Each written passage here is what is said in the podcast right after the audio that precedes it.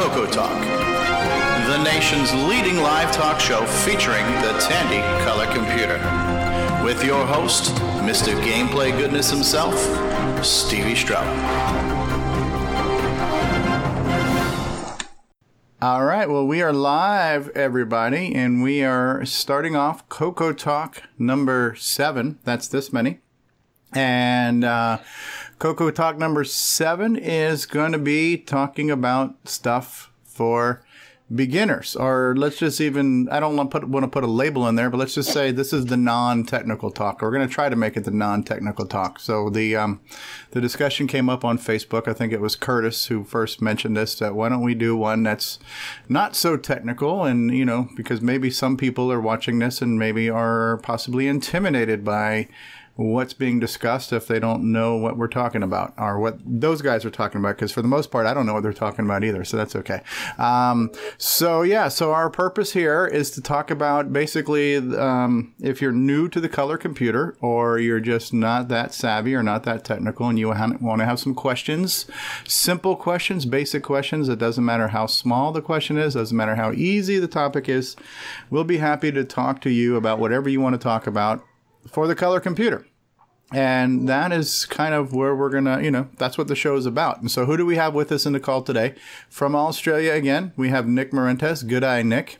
Good eye, everyone. Uh, Curtis Boyle is with us from O Canada, as well as Bill Noble and three. Actually, the, the three people up top are all foreigners, right? We've got the uh, Australians and the one. Canadians. We're the best. and and the and the Americans are on the bottom of the screen, and the foreigners are on the top of the screen. So there you go.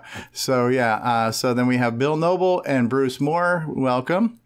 And then we have Mark Overholzer with us again, David Ladd, and Grant Leedy. Leedy or Lighty? I, I'm going to screw this one up. Leedy. Leedy. You know what? And you know what's you know what's cool about that is my daughter's middle name is spelled Lee that way too. L E I G H.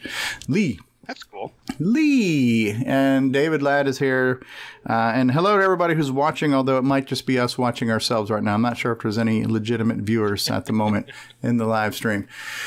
So, uh, who wants to start things off? Does anybody here have a basic question? And when I say basic, not necessarily the language, but it could be the language too.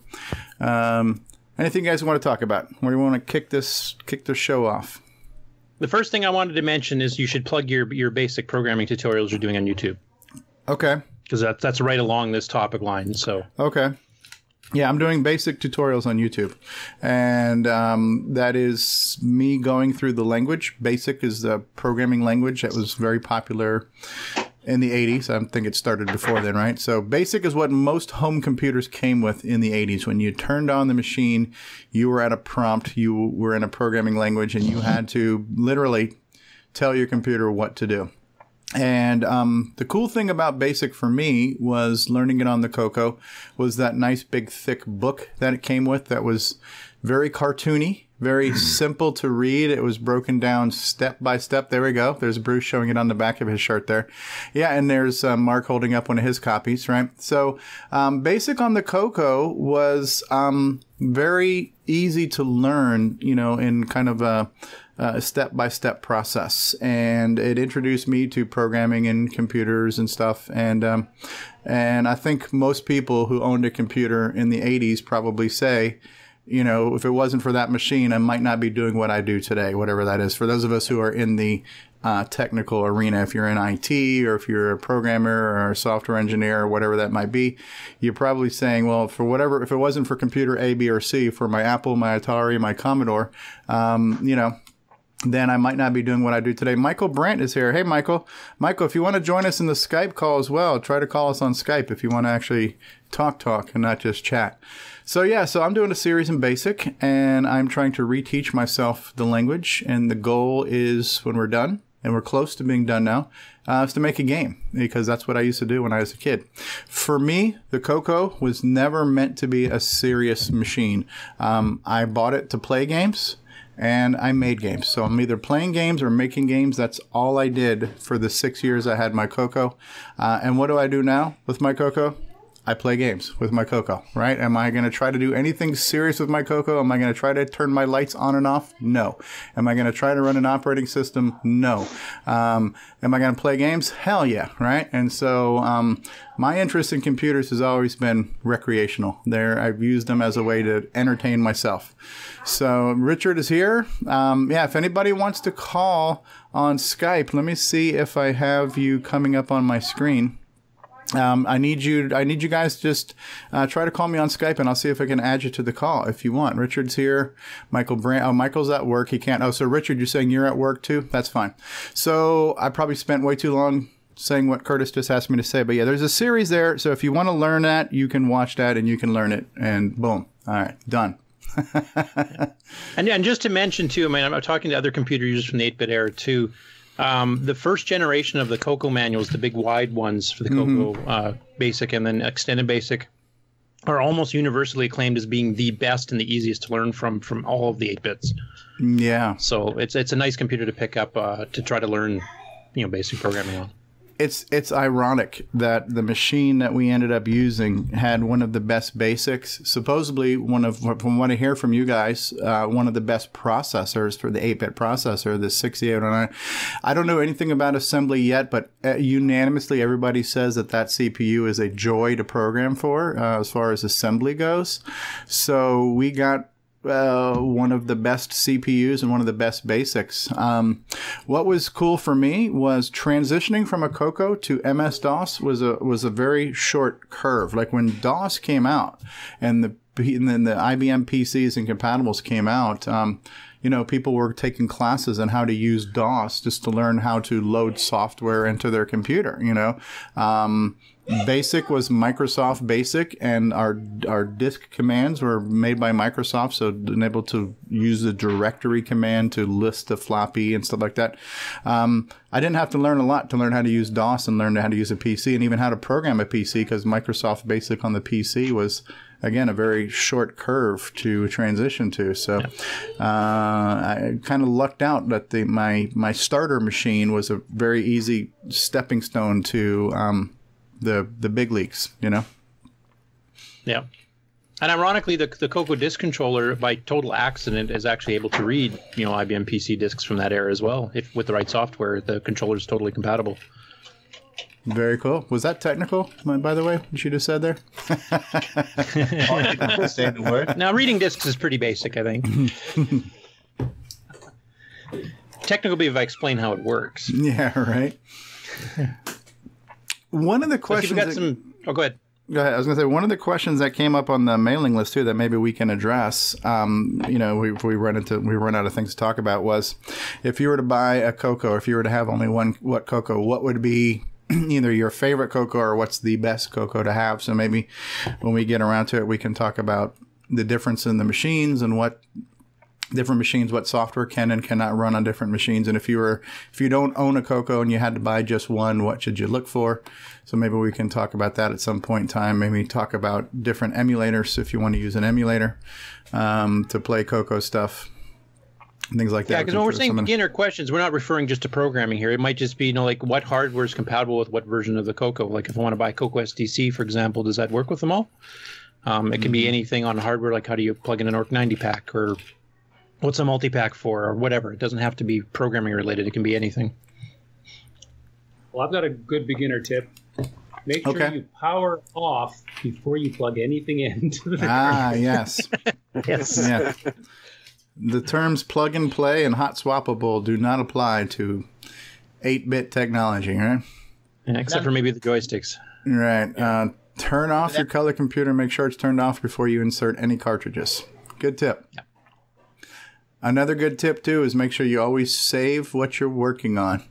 Because when it, it won't the computer will never ask you would you like to save this before closing? It just won't do that you know? I, I even have to I, like when i'm working on my my basic series now in vcc vcc is technically it's a windows app but when i click on the x to close it it's not gonna it's not like microsoft word that's gonna say would you like to save this file if i close vcc and i hadn't saved my program i'm working on i lost my program so you got to remember to save and save often that was the rule back then and auto save was not there. Yeah. It's just emulate original hardware because you turn the power yeah. off when you're You know. That's It's exactly it. Exactly it. So the Coco did not when you when you went like even now in Windows when you go to shut down Windows, if you have files open, it'll sometimes prompt you to close the files that are open before it shuts down the machine. Old hardware didn't do that. You turned it off, boom, it was gone. You lost power, boom, you were gone. So uh, The, sa- the same thing happens with a modern computer. If you turn the power off, it, it also just turns off. yeah, if you lose power, yeah, yeah, there's not Yeah. mu- not much we can do against that.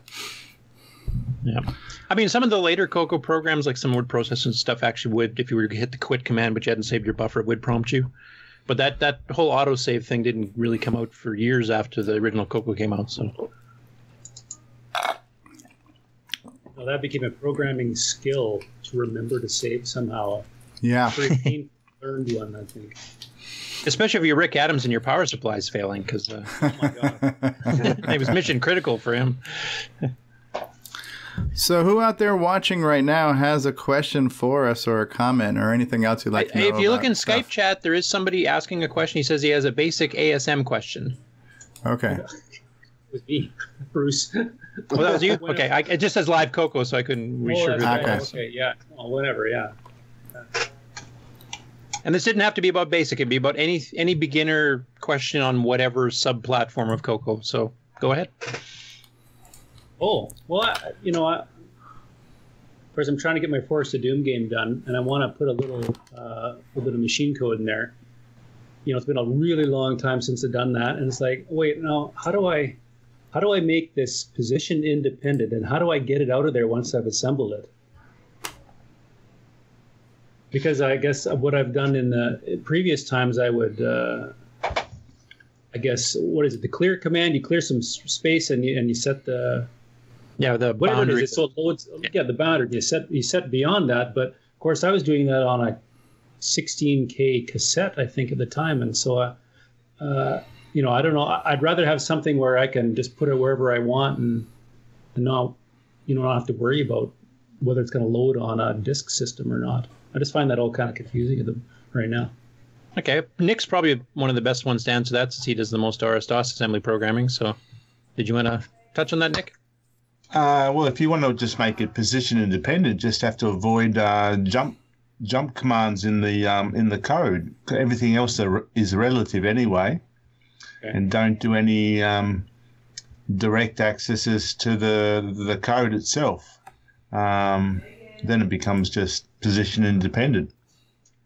Um, so you avoid, not too would you hard. the would you avoid the org command? Is that thing? Uh, I think you, if you could say org zero, and then when you load it, I think you can do a load um, comma, and comma. offset. Yeah. Yeah. So then you you tell it where to load. Yeah. Yeah, and then if you have a 16k machine versus a 32k machine, you can just you know you know check with the basic a little call or something, or just to check to see how much RAM you actually have, and then you can actually offset load it for the top of 16k or the top of 32k. You still have to do your little clear clear trick, but Right. That but that changes if I'm using uh, disk basic though, right? Doesn't that move it or something, or grab some space, or you know disk, disk basic will shove stuff at the bottom of memory up because it allocates some room for disk buffers right after the text screen. I'm getting a little technical, sorry, but um, basically most of the time you're loading the machine thought language that was programs. Yeah. Most of the time, when you're loading a machine language program to run from BASIC, you're loading at the top of memory. So that part doesn't move unless you've increased the amount of RAM in the machine. So 16K, it's at the 16K line. 32K, it's at the 32K line. So if you're doing it for 32K, you're regardless, and you you don't have to worry about cassette or disk because it'll always load up at the top of the 32K space. so, right? So that I think that explains the problems I've had because I think my I basically gobbled up all the memory, uh, so it would work on a cassette, and then on, but I'd try and go and get it onto a disk. Of course, it it, it gobbled up some of the space, and uh, Yeah. and then setting that boundary would have not worked anymore. Probably that's what happened. Is this program for um, a Coco one and two or Coco three? Well, I, I, I'd love it to stay compatible with the Coco 2 if I can manage it. Uh, I'll have to do some testing, I guess, and see. But it, I'm not using any Coco 3 graphics or anything. Yeah. Okay. Yeah. Now, if you put it up at the high part, do you know if it's going to require 16 or 32K RAM, or is it variable, or Do I know how big the program is? Yeah. or or how big it's going to be when it's done? I, I not yet. I don't know. Like yeah, because if it's 32k required, then you, you you can just use like depending how big your routine is, you can just clear whatever string space you need, comma, ampersand h, seven f zero zero or whatever, reserve the top Right. 256 bytes or however much your big, big your routine is, and that'll work on cassette or disk. It won't matter. Okay. The one thing you would have to worry about is if you're pushing your 32k to the limit with your basic program, then it might say fit on a cassette system, which gives you a bit more RAM than a disk system does, because disk you know reserves some space for buffers and stuff. Yeah, see, I've got a couple of old games which I, I have uns- I've not been able to get to run on the Coco 3 because of this, and I, so I got to get in there and tinker with them and patch them somehow. So I got to look at them. Okay. I guess. I'm sure like Bill or Nick or myself could help you with that. Awesome. Yeah, that's sure. that's that's what's great about having uh, our you know our little community is that if anybody has a question, it could be a technical question, it could be a simple question. Uh, you post it out there, chances are somebody's going to know the answer to that, either in the Facebook group or in the mailing list or both. Um, so there's there's no shortage of knowledge and skills and experience, and everybody's willing to share it, which is always great. Um, it's very cool stuff. Cool things have, have happened from that, like the fact that we're looking at bomb threat right now. You know, bomb threat in the making. Yeah. and the lost the lost game is very cool. Um, I'm going to switch my screen over to second to show something full screen because this is a question I've been asked before, and that question is: is if I want to hook up a color computer to a modern TV, what do I use? Now, this is the standard cable that came with the color computer. It's called an RF cable, and it's basically like a coax cable. This connection here is called an RCA cable. What we used to have um, back in the day was this would plug into a little switch box that we would switch between TV or game, and you turn your your television to channel three or four. What you can get now is a very simple adapter that you plug into your modern televisions. This is a coax connection because all of our TVs now have a coax input. The, the, that box was designed for rabbit ears. You had to screw them onto the antenna leads. So this is what's called a coax F connector. F is in foxtrot. And so on the one side, it has what screws onto your TV. And on the other side, it has the female input of this RCA cable. And so you would just basically screw this onto your television. You would plug this RF cable here into this guy here, which I'm having a hard time doing right now. Um, you would plug him in, and then you would plug the other end to your Coco, and you switch your Coco to channel three or four. You switch your TV to channel three or four, and then boom, you can watch your Coco on a modern TV. So um, what most people see, like, because when you see uh, Cocos on eBay, a lot of people say, "Well, I can't test this, or I couldn't verify if this is working," because that little input on the back of the Coco, which I'll just I'll just grab one here. All right, so I mean, here's the back of a color computer. This input right here, which uh, this looks like what should be a, what we call a composite input, right? Because it's the same type of cable. And with composite, you had one that was yellow for your video, you had red and white for your stereo.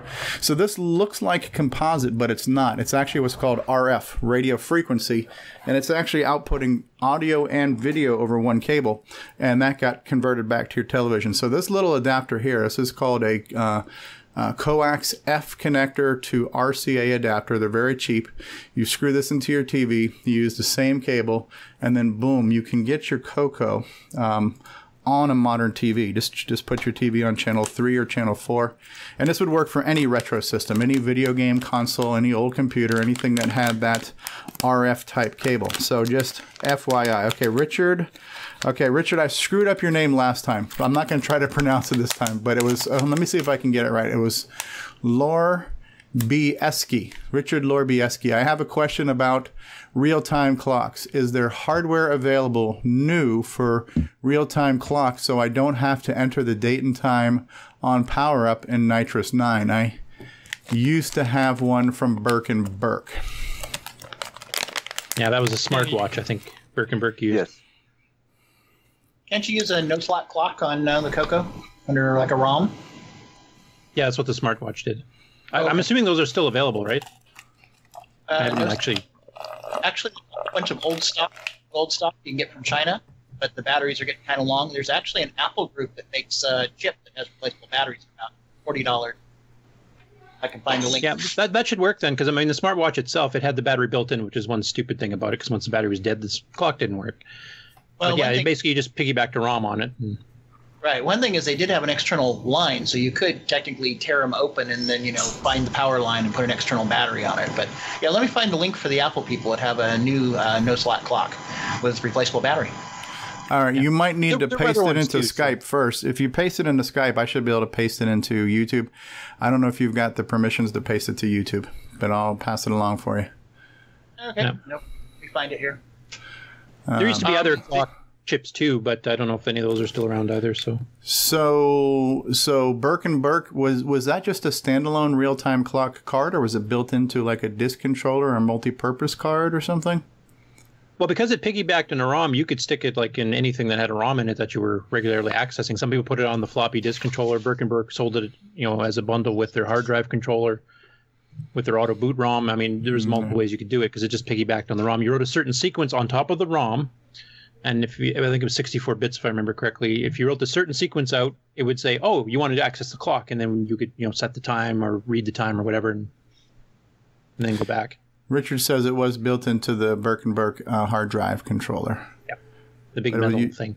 Okay, Probably, probably set underneath the ROM for, for the disk extended base. Isn't, Um, isn't that actually, I have a Burke and Burke right here. Um, it's part of the card adapter.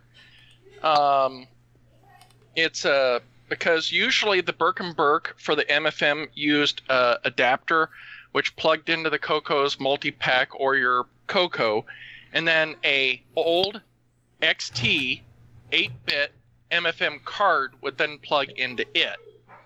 Um, and then but the RTC is actually part of the Burke and Burke's adapter itself. So the PC's MFM card just had the Coco's ROM in it. Yeah, that was the XT ROM, is auto boot ROM that Chris Burke made. I That sounds I like had such a- an elaborate.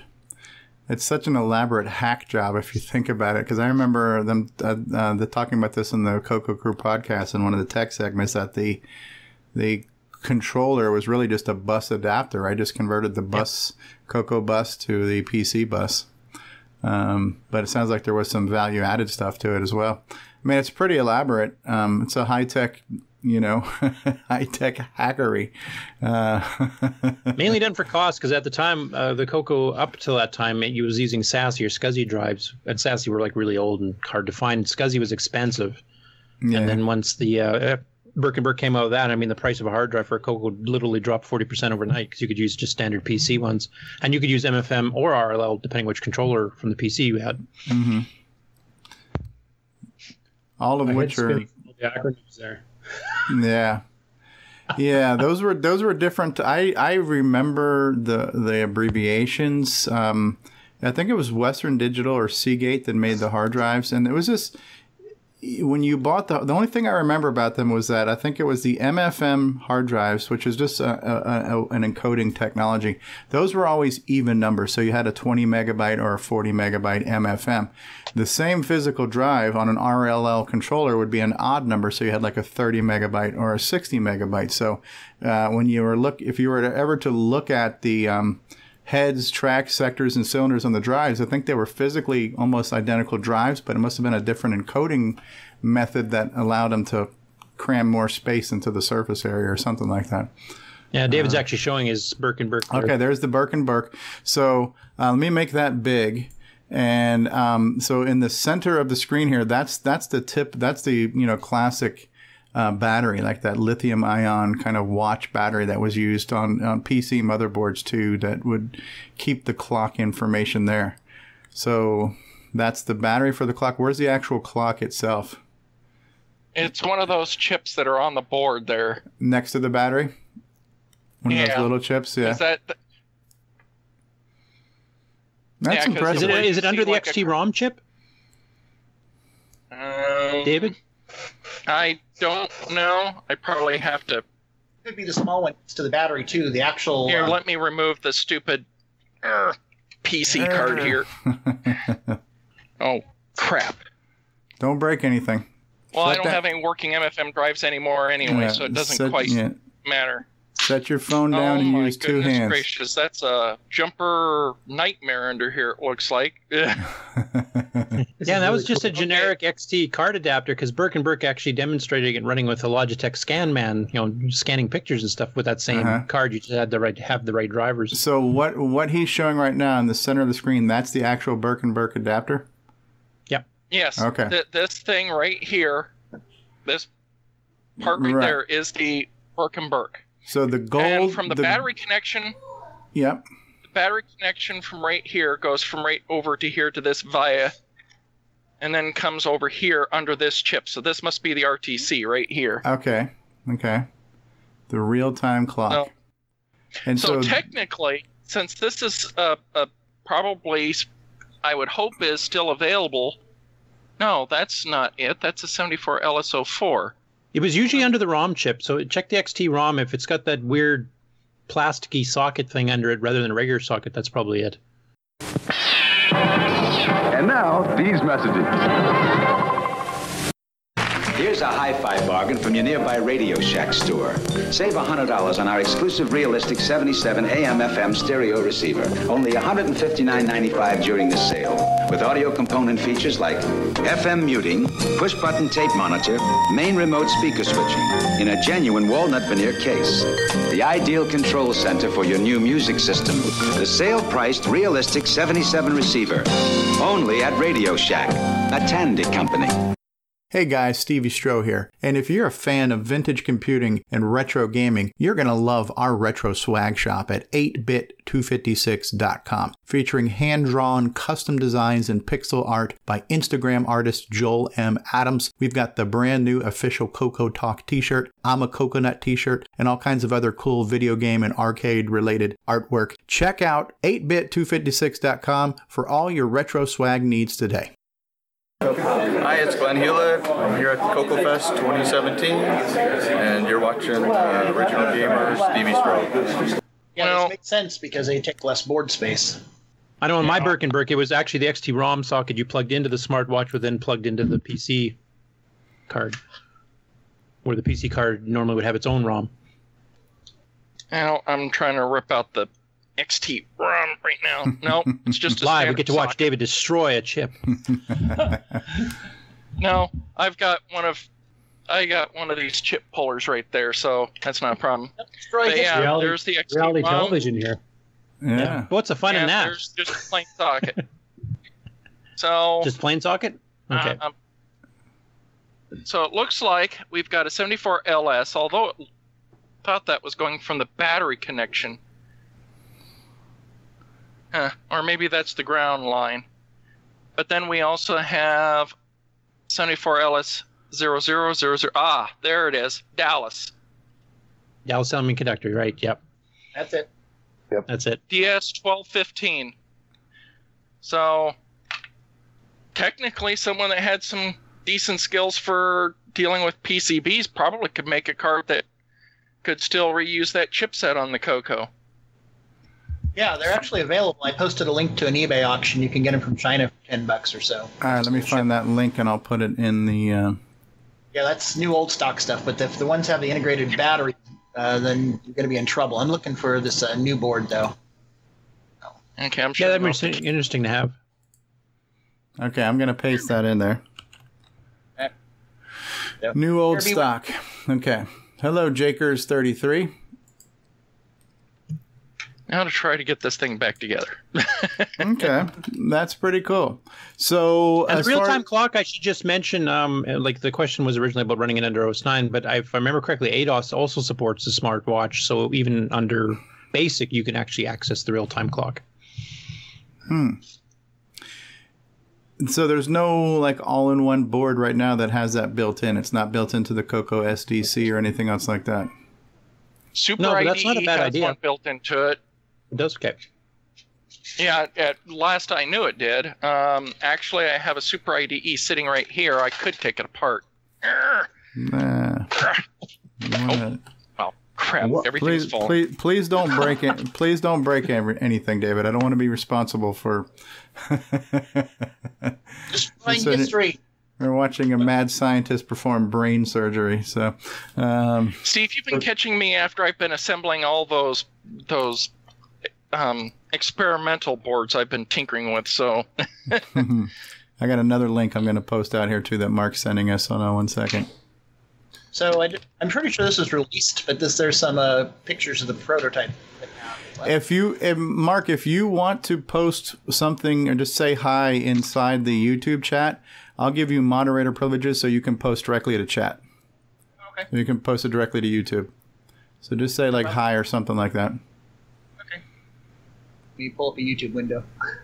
Or if it's Super too much trouble, if, if you if you don't want to do that, you can continue to do it through um, Skype, and I'll proxy it for you. But if you if you if you don't mind, we'll go ahead and do that. So there's your Super IDE controller. Yep, and it has a battery. There's the battery. And and what is the? It's also a Dallas chip, I think. DS Yep, should be. Thirteen fifteen. So I think it's the same one that was in the uh, Burke and Burke. Yes. I'm alive. Yeah, it was a Mark common one. Okay. Okay, I've just made just made you a moderator, Burke. Mark, so you can post directly to YouTube now if you'd like. No problem. Thanks. hmm But I think David has a good idea. They, somebody should like uh, maybe the next you know version of the SDC or something should have the built-in Real time ability clock. to handle that too. Yeah, There's That it's not a very music expensive chip.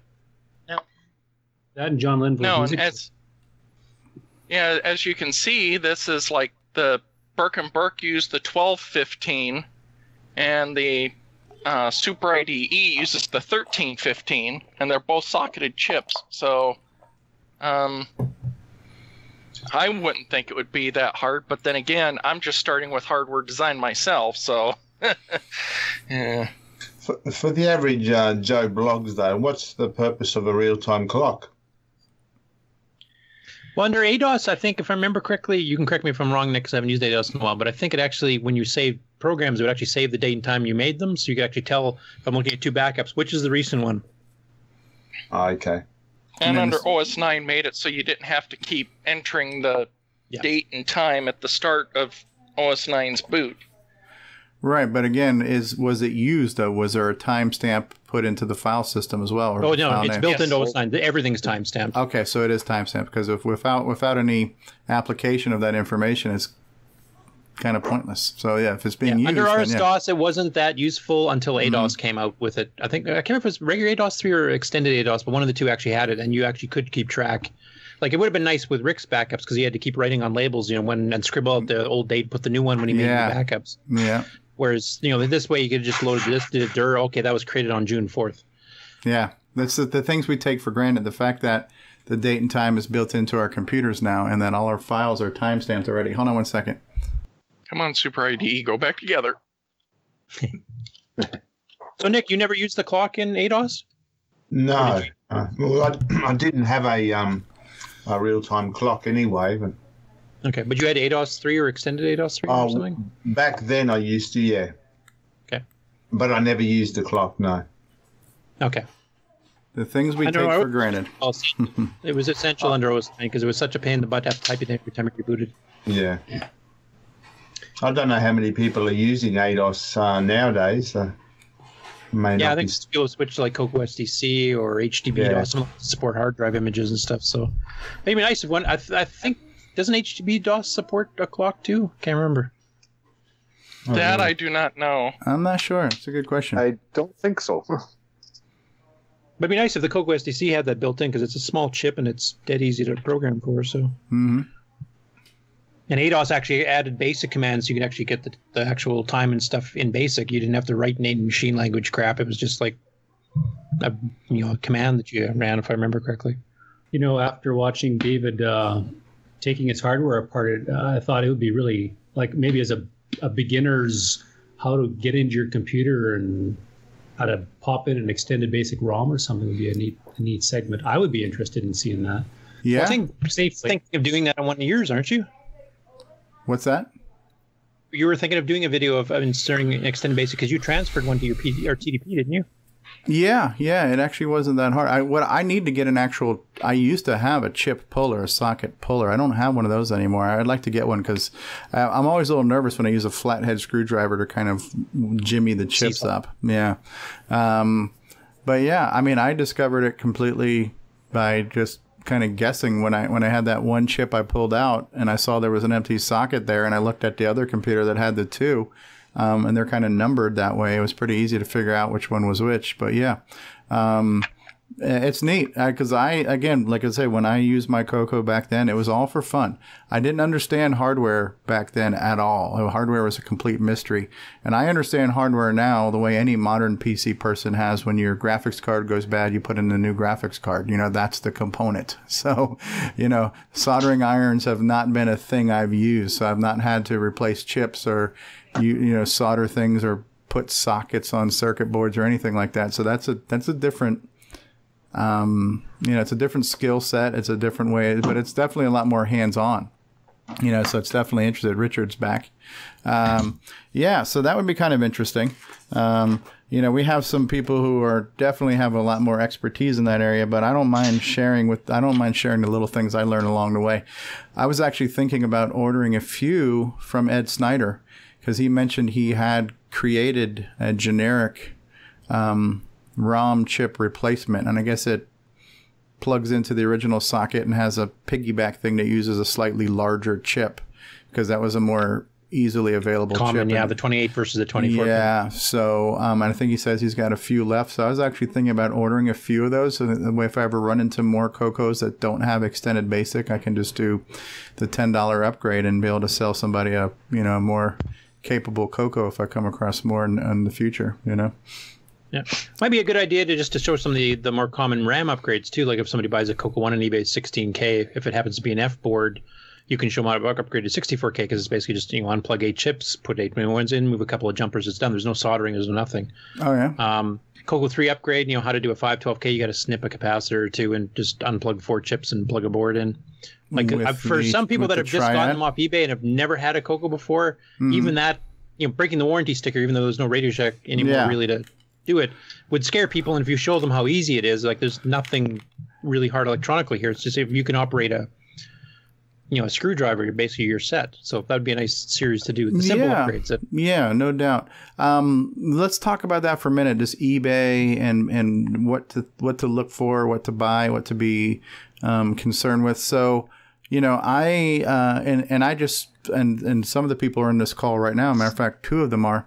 You know, I acquired, let's just say, a handful of cocos over time, um, and then I got to the point where let me. Um, let me liquidate some of these and, and, and kind of put them back into the community for people who don't have them or you know need one. Uh, and I learned a lot along the way. I, I learned the eBay buying process. Like the first time I bid on a color computer, I was a complete noob to eBay. I didn't realize I'm like, oh my god, I better I better jump on this. And and so I ended up bidding on like three different machines, not knowing if I would get any of them. I was so worried about not getting one, and I ended up winning all three freaking bids at once. So the first time I bought a Coco, I bought three Cocos, and so that's and when the- the addiction started. yeah, and the, and the rest and the rest, as we say, is history. Um, most of the time, when you see one on eBay, it's going to say untested. Um, uh, when you buy it, you're obviously buying whatever you buy as is. And if you're buying a 35 year old machine, you you know you don't know what to expect. If you're lucky, they will say that it's tested, and maybe they'll put up a picture of the color computer on a TV or a monitor so you can see that's working. You don't always have that that option. So there's definitely a reason to be concerned um, when you're buying from somebody who doesn't know if it's good. But luckily, most of these machines they're pretty rugged. You know, they were built well. They're simple enough. They're sturdy enough that they've last. They've stood the test of time. You've definitely got about a 95% chance of buying something and having it having it work. Um, and like you were mentioning before, Curtis, it's it's somewhat easy to fix too. One of the computers I sold. Um, had a, uh, the screen output was black and white and and I meant and so the one thing I'm trying to do is if I'm going to sell something at least I'm going to say well now here I've tested it and here are all the specs. Here's how much memory it has. Here's what version of basic it has. A little bit more detail for somebody who wants to know exactly what they're getting. But I posted that picture in the Facebook group and somebody else said well if you open up the RF modulator box and then there's a little thing you can turn. You can actually adjust that and it was probably an easy fix. Now the guy who bought it from me says i know how to fix it anyways but i wanted to make sure i was disclosing whatever i was selling because when i bought it i didn't know what i was getting you know? Um, but even then with this community and with the knowledge that's out there if you post a picture of a problem somebody probably knows a solution and can steer you through that. Um, you know one of the things that came up last week when I sent out those pictures, I was mentioning my keyboard didn't work. I think John Linville was the first guy that said it might be the PIA chip. What is that? Programmable interrupt. What's the A stand for? Programmable interface adapter. Uh, programmable interface adapter. So that's a particular chip. And then I think somebody else even said, well, try to take the chip out and just stick it back in too. So sometimes that's the weird thing about computers. It's not really broken. You just need to pop it out and pop it back in, and poof, it works. You know. So. Um, yeah, the that was you, Richard. Yeah, so that was the Coco one I sold you. Um, did you get that, by the way, Richard?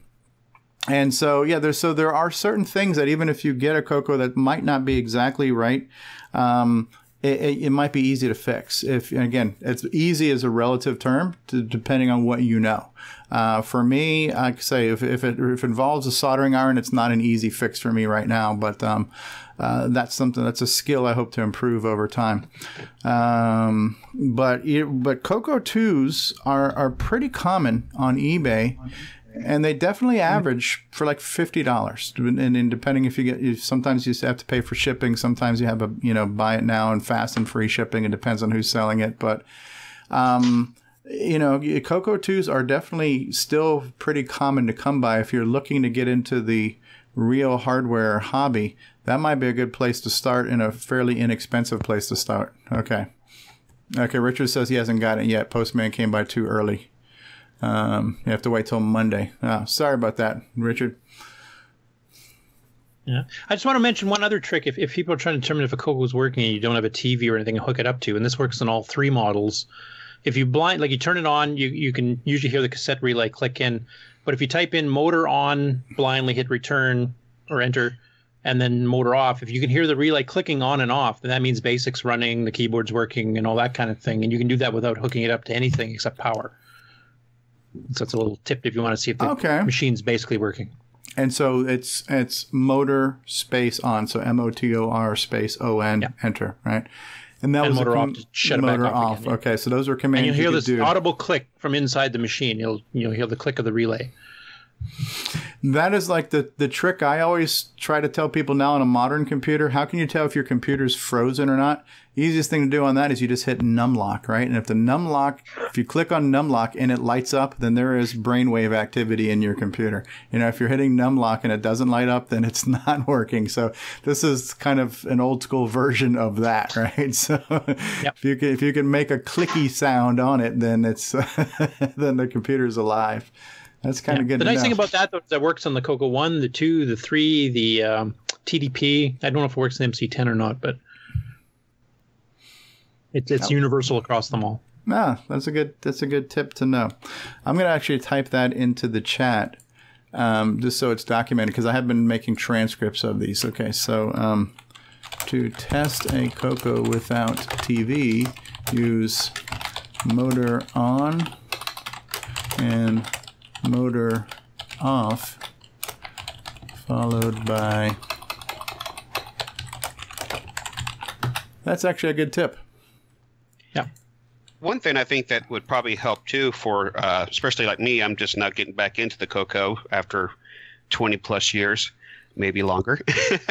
but uh, what was the difference between like a Coco 1 and a Coco 2 and a Coco 3 and standard basic and extended basic? And of course, we already know what the difference between 4K and 16 and 64K is, but uh, mainly just what's the difference between all the different computers? So if I find one with one catalog number, whether it's a Coco 2 64K, then maybe I'll find another one that has a different number, which a uh, version B. So what's the difference from the version A and the version B in the catalog number for the Coco 2 64K, for example. Who wants to take on that one? I, I can answer some of the questions. I can't specifically answer the A and B questions though. Um, yeah, I mean, I don't know where, where, where to start. I guess Coco 1 and Coco 2, obviously, the Coco 1 had the longer case. Uh, it started gray with the chiclet keyboard, and there was multiple versions of that board, which made it easier and easier to upgrade to 64K. Uh, I think the earliest one Radio Shack released that I've actually seen is a D board, and it's a real pain to upgrade to 64K. You have to cut circuit traces and all kinds of stuff. Um, the E board became a bit easier, and then the F board was basically just put chips in and move jumpers. It was pretty simple. Uh, the Coco 2, for the most part, has a, a better keyboard, shorter case. They uh, started not socketing all the chips. Um, basically, it was a cheaper version of the Coco 1 for the most part. There's some others like the salt chip and a few other things have changed too, but that's a more minor detail. The last runs of the Coco 2 were the Coco 2B. That has the new VDG that is capable of doing inverse video, lowercase, true lowercase. Um, you can tell that um, one by doing a few pokes, but also, if I remember correctly, the zero character on the T1 VDG has a slash through it, and the older VDGs do not. So just by turning it on, you can actually kind of ch- tell if you've got the new chip or not. Um, Alexander and then the Wallace Coco 3 just joined us. Sorry about that. Okay. Oh, good.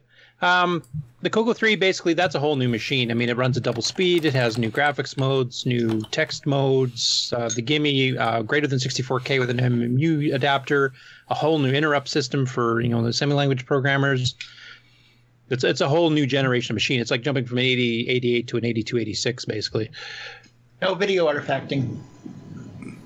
Uh, there is just non-composite, not on RGB. it also has multiple. Thanks for pointing that out, Mark. It has multiple monitor outputs too.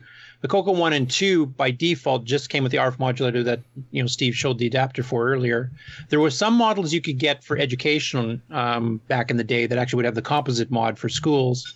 And then the Coco 3 came out. It has composite, it has RF, and it has RGB for the RGB analog. So it's got all three outputs. Cool. And then what's the difference between standard basic and extended basic? What was the big difference between those two? 8K and 16. Yeah, the the color ROM is 8K. The extended basic ROM is 16K, exactly as Mark said. Uh, the 16K ROM, or some in the older machines, it was actually two separate 8K ROMs that you plugged in separate. Um, but basically, it added all the high res graphics commands. It added the play command, uh, renumbering command. A bunch of commands got added, mostly to support the high res graphics. Exodus numbers. And watch Stevie's series there because he's going through a lot of that right now. Yeah, yeah. And so, you know, when I first started with my Coco, I had a silver Coco one with, I call it standard basic, what we now call color basic. Um, and so, and it was confusing to me was that I could run a machine language game that could do high resolution graphics. So the computer was able to do high resolution graphics, but you didn't have any commands in basic to do it in the basic language to take care of high resolution graphics. So it was, it was basically a way to extort more money from the consumer. um, and this actually started, I think, in the TRS-80. Right, there was a level one and a level two basic on the TRS-80 Model One and Three, and the level two basic was a more capable version of basic they could charge more money for. So um, I think extended basic had, was was available from the beginning on the first Coco. Not, not quite. Not quite. Not quite. Okay, it so a, it was a few months delayed. And to be honest, it- it wasn't totally extortion. The reason that, and this applied to the Model One too. Um, the reason it was actually kept as separate is because if you had a 4K Coco, you could not run some of those graphics True, modes. You had true, because it, it would take up more screen. memory. Yeah. Yeah, and that was the main reason they kept it separate because the 4Ks all came with color basic. 16K was optional.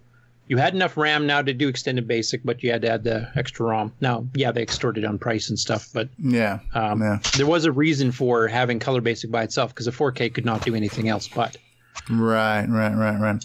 So it's essentially it gives you it gives gives the programmer the programmer meaning you or I the ability to do cool things like the circle line and paint and you know high resolution accessing to the screens, get and put, play for music. So yeah, I mean it's very cool multimedia um, enhancements to the language itself.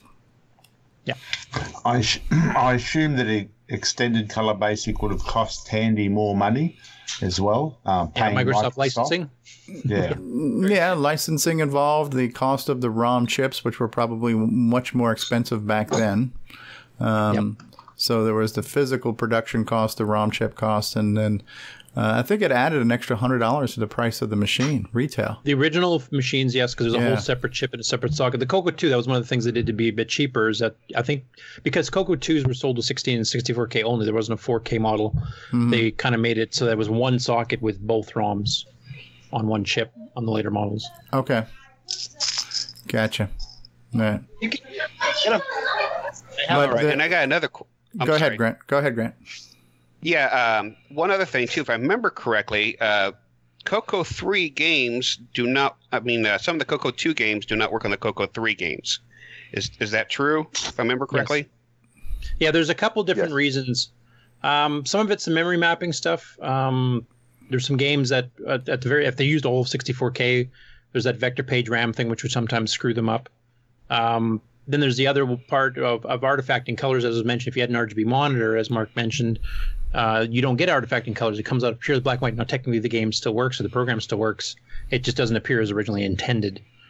Um, and then the other one is the semi-graphics modes because the Coco 3 did not support semi-graphics modes above the basic set reset that Color Basic had. You can't do like 64 by 192 like uh, John Linville's uh, Fahrfall. Actually, I think he uses a slightly lower one, but that type of mode doesn't work. Now, Nick and a few others have actually, you know, found there's some pokes you can do to kind of fake it, but it doesn't totally do it right because any text you do on there just disappears. So that's one compatibility problem. So some of the old games like Protectors 2 or Storm or newer ones like Fahrfall will not run properly on a Coco 3. Well, it's a little bit of hacking, and even then, they don't perfectly run like they used to. Okay, cool. And then I have another question here. I'm trying to rattle these off because I just got my Coco 2 here actually today, just right, about an hour before Oh, the call. keep going then. Keep going. Um, so pretty much now we do not use floppy drives or tape drives anymore. Uh, we mainly download the ROMs and the games stuff from the internet. Uh, so for one, uh, here there's a there's a s- uh, SD card converter we can buy now. Mhm. There's a couple Coco of them. SDC. So so what's the difference between Coco the uh, SDC. What's the difference between the two of them? Because I think there's two different ones out there. Yeah, if you're talking the Flash ROM one, that one is meant more to emulate just cartridges. So it's kind of designed to map in on the same part where the cartridge normally would have been. You just tell it which one you want to map in for that particular session you're having. If you want to play Project Nebula, if you want to play Double Back, you can you can switch between. The Coco SDC actually is a more generic one. It replaces the disk controller and also fakes being a hard drive controller if you set it up right. And that's what Steve's showing, I believe, there, where you just take a standard SD card, you plug it in, and you can put in you know hundreds and hundreds or thousands of disk images and even hard drive images and then you can basically run your entire software library just from that thing and then you can copy stuff to it from a pc or a mac or or whatever as you go through so that that's probably the best Oh, upgrade to Mark's got the clear one. Flash. Ooh, fancy Mark's got the clear one. The original uh, was that plexiglass. Yeah, it's the Tim Lindner one. Yeah, neat. I'm going to call neat. that the isdc because of apple always had those transparent imacs back yeah, in the day eye stuff. So- Yeah, right. We'll return after these messages. From Radio Shack, the TRS 80 Model 3. And at $200 off, it's a great value. Select from Radio Shack's huge program library to aid your children's education, plan your personal and household budgets, or to entertain with fast action games. You can even learn to write programs. The TRS 80 Model 3, on sale for $7.99. Only at Radio Shack and Radio Shack Computer Centers, the computer experts. Hey, what's going on, everybody? It's me. It's original gamer Stevie Strow. You know, gameplay goodness. To get your very own gameplay goodness DVDs featuring color computer games played by the original gamer Stevie Strow, visit 8bit256.com and grab yourself a Coco Gaming DVD today. That's 8bit256.com for all of your gameplay goodness needs. You know, gameplay goodness. This is how we like to do it. Now return you to Coco Talk. Yeah. Yeah. Pro- probably the more user friendly one, uh, Grant, would probably be the Coco SDC because it looks and acts just the way Disk Extended Color Basic a- acted in a Coco, uses the same commands, dir to list the directory. Um, It actually it's kind of like a DOS on top of DOS because there's the SDC DOS that you use to browse the contents of the SD card itself. You then mount one of those disk images and it looks like an and then becomes a virtual floppy to the color computer. Then you manage it like a normal floppy on the Coco. You would type in dir to list what's on there and you would do a load for basic or load M for assembly and you would manage the files on the disk just like it was a physical floppy. So um, I, am not as familiar with the Flash, but I think in order to use the Flash, you've uh, you have to have you still have to have a, a way to get the files from your Coco to the Flash. So you would still have to have probably like a multi-pack interface and something else to copy those to the Flash itself. But once you get the things on the Flash, I, I know Barry Nelson and his daughter have come up with a menu program where you can actually just run through like a text-based user interface and launch whatever's in that Flash. So it's kind of like a, a reprogrammable multi-cart where you can load up lots of images into one physical cartridge because it's now with flash storage we've got so much more space than we had back in the you know 8k or 16k rom days i th- what is it i think he said 512k worth of storage Yeah, or it is it more supports the MMU unit that the like RoboCop and, and Predator did. the other advantage of Coco Flash is if you're a developer and you want to make a cartridge, you can actually test it as if it was running from a real cartridge. right Whereas right, with right, the right. Coco SDC, you're going to have to kind of fake it out and map it in RAM, and you're not testing it quite properly as would be on real hardware. So for some people that are using some of John Linville's boards, etc., you can uh, now do the actual ROM testing. Actually, the Coco SDC does have programmable flash. That's what the dip switches are. You can set which flash bank it is. yeah, that's for the uh, the auto boot ROM. I think there's eight banks, if I remember correctly. Yeah. Yeah. But how big? How big are they though? Are they 8K banks? 128. 16. 16? 16? Okay. I, I I'm pretty sure each bank is 16. Yeah, it would map in basically what an extended disk controller could do, like the old J&M DOS, which is 16K. Whereas Coco Flash, the Flash thing, actually, you've got lots way beyond that. I mean, you can put the entire Coco library on there easily with room left over. So, Right. I think uh, Jim said it was 8 megabyte. Is that correct? that could be. I, I don't have one, so I can't really tell you. But yeah, it, it's basically the entire ROM library of the Coco can be put on the one card. Alex, hey Alexander, do you want to do you want to call in on Skype? You want to join us on the Skype call, or you want us just to answer your your question here? But Alexander is asking, and I'm not exactly sure how to answer this question, but he's asking, can someone explain the easiest way to get ROMs in the Coco Flash? Does it really need an MPI? I'm assuming it does, but um, I'm not the best qualified to say that. I don't have one, so I can't really tell you. I wish Barry was here today. He could te- he could tell you. Yeah, Barry. Unfortunately, I don't. Sorry, Mark. Go ahead. Couldn't you use DriveWire? I mean, uh, the Coco SDC supports DriveWire in the HDB DOS. Doesn't the Coco Flash couldn't you boot a version with DriveWire and then just make a rig up a cable and transfer your stuff over? That's a good point. I would imagine it should.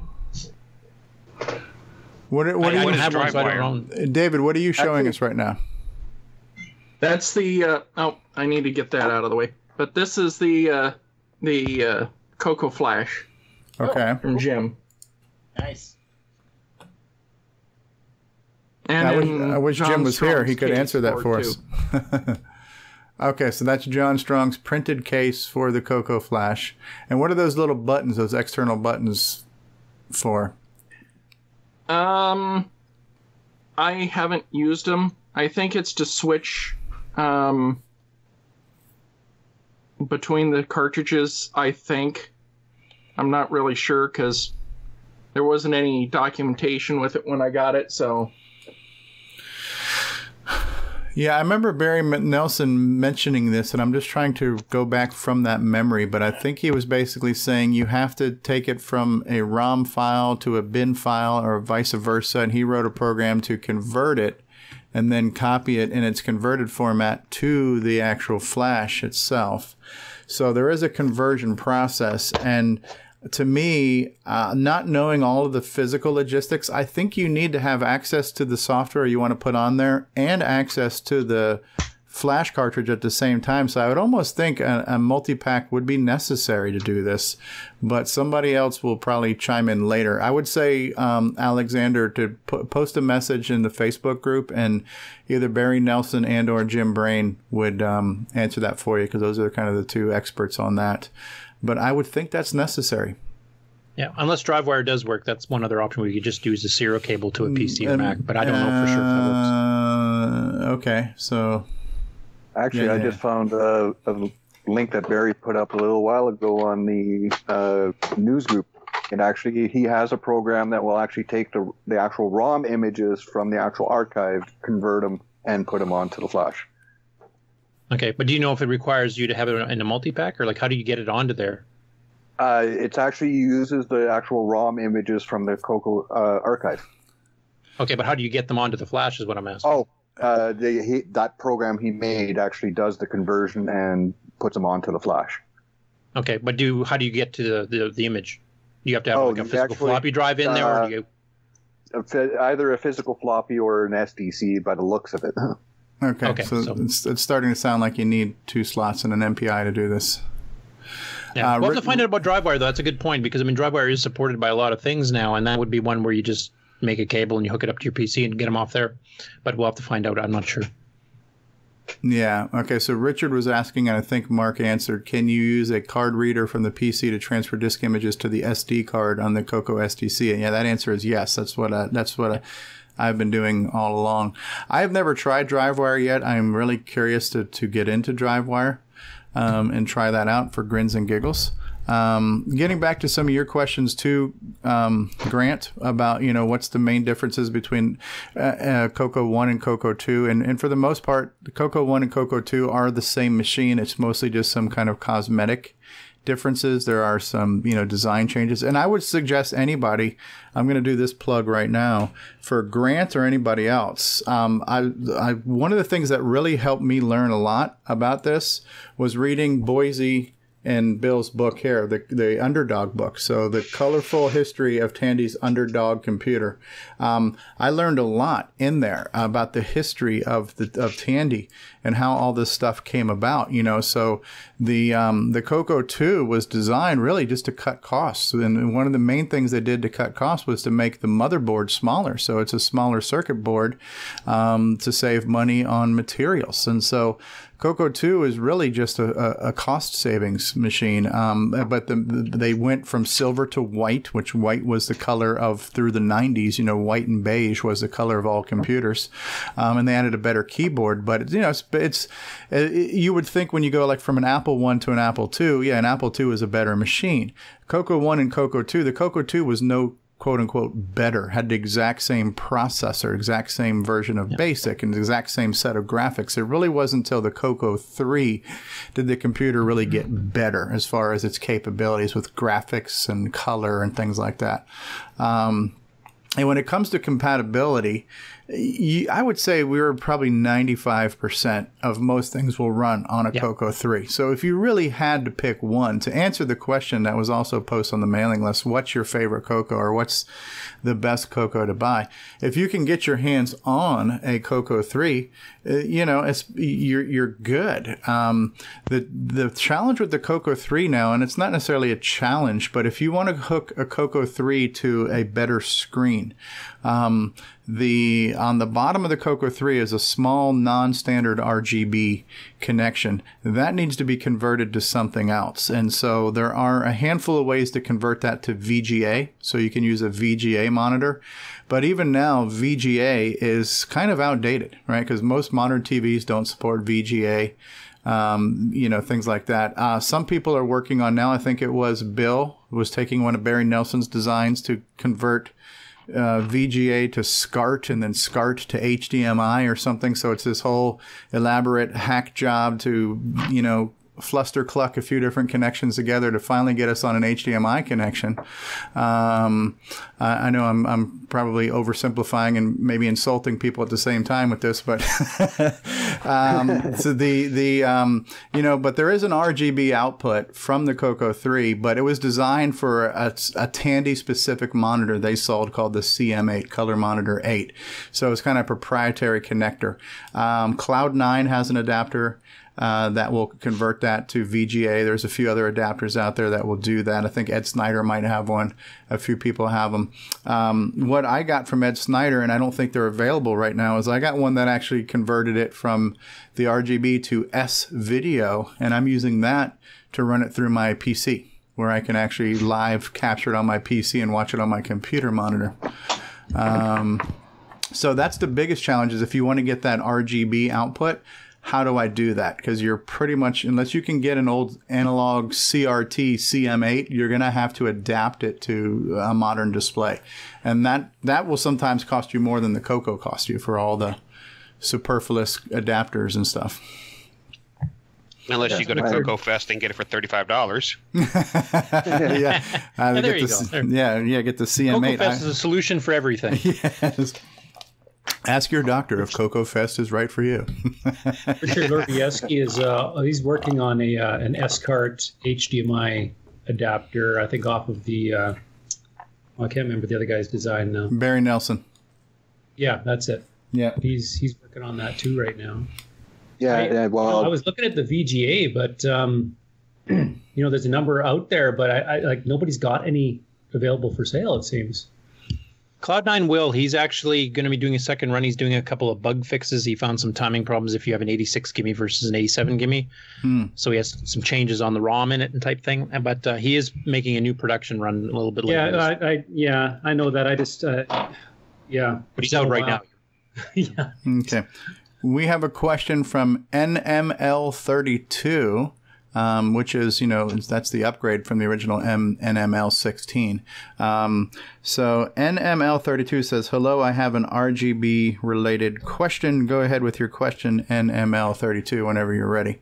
Um, Richard is also saying that there, you could probably use some of the other Tandy monitors like the CM4 or the CM5, but you might need to modify the cables on those.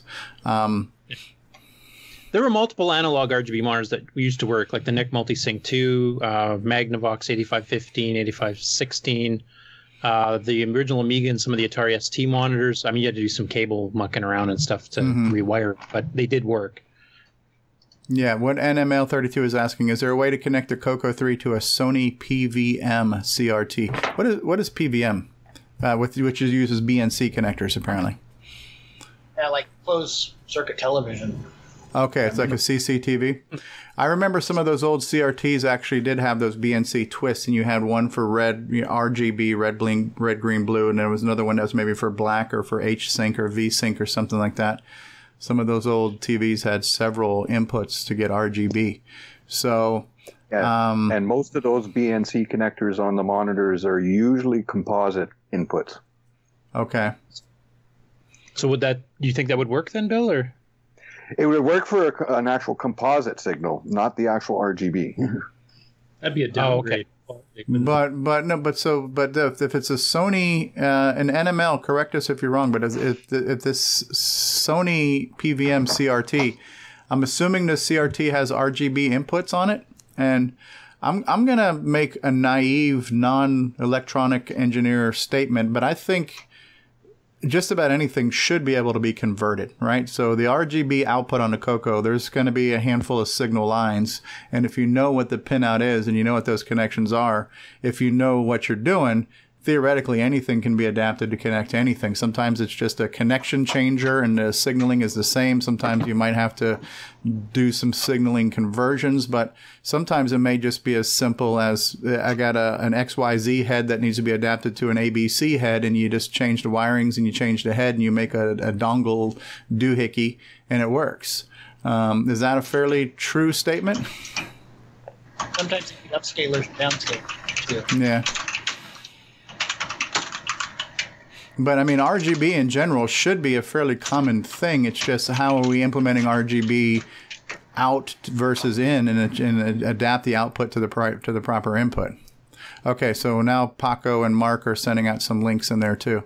So yeah, yeah, feel free to ask more questions and uh, put links out there in the chat. So yeah, there's a group on Facebook too about CRTs that I joined recently too, and so there's a lot of talk on there about the different CRTs and the connections. I've learned something recently too, as well, is that you know we're so used to thinking that digital is better, and we're you know uh, HD and flat screens and all these things like that. But um, the old CRTs refreshed faster than our digital screens do, which is why things like light guns don't work, and why you know some of the purists still like looking at the scan lines and things like that on the CRTs. But um, I guess it has to do with how you know, the beams of light were hitting the tube directly on the glass screens where nowadays with the flat panels you have to have a video processor process the whole image like mentally before it flashes it onto the panel display and there's a slight you know difference in the timing there that prevents things like light guns from working and stuff so um, uh, Michael Brandt saying, "I'm glad to have my CM8s." Yeah. I was just going to say you're probably talking about me and Nick as far as running the old monitors because we both still do that. Yeah, I mean, if I had one, I mean, the, the, they're, they're, they're, it's a cool thing to have. It's a piece of nostalgia. It's a piece of history. But the problem with them is they're so freaking big and heavy too. You know, they take up so much space. You know, a CM8 is what? A, what what's the size of the actual tube? Is it a 12? It's a 13 inch. 13 it's a 13 inch screen. screen, but it's the size of like a 20 inch television. You know, and it's the weight of a VW bus. So, and, and I'm exaggerating slightly, but. Uh, I'm I'm only saying this because I'm pissed off. I didn't wasn't able to buy one in the Coco Fest auction because I couldn't fit it in my suitcase. All you had to do was just scrap all your clothes. Yeah, right.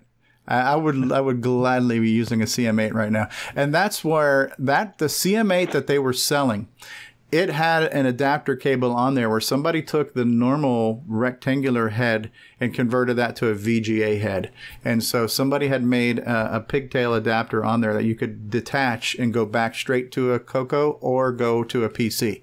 So I'm assuming the pinout in that for PC VGA and that monitor is the same because it was a passive adapter that didn't have any type of, um, you know, other. From what I remember, TTL RGB, which is what the old you know Tandy 1000 some of the early PCs used, it did work, but I think it didn't let you use the intensity, so you only got the base colors.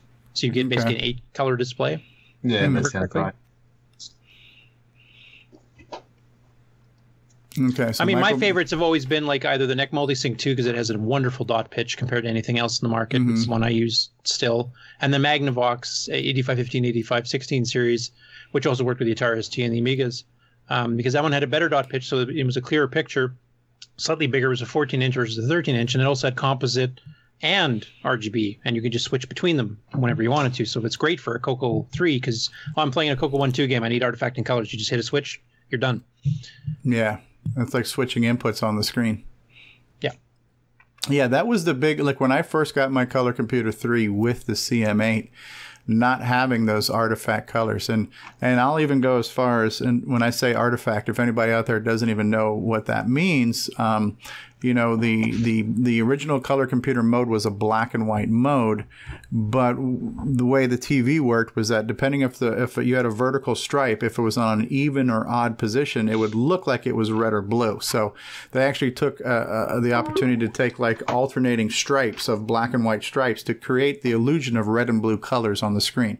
So that's what we're talking about when we say artifacting. So when you play these games that have like black and white plus red and blue the red and blue colors are really false colors produced by the television's lack of interpretation of the signal, for better terms. So it was a hack. You know, it was almost like a byproduct of, of bad technology that we saw these colors.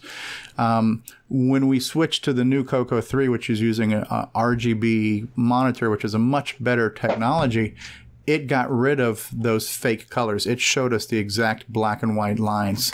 Um, and and then so all the games that we're used to playing that didn't do it, boom, they look like crap now. Right? So imagine playing Donkey Kong that used to be red, white, and blue. Now it's just black and white.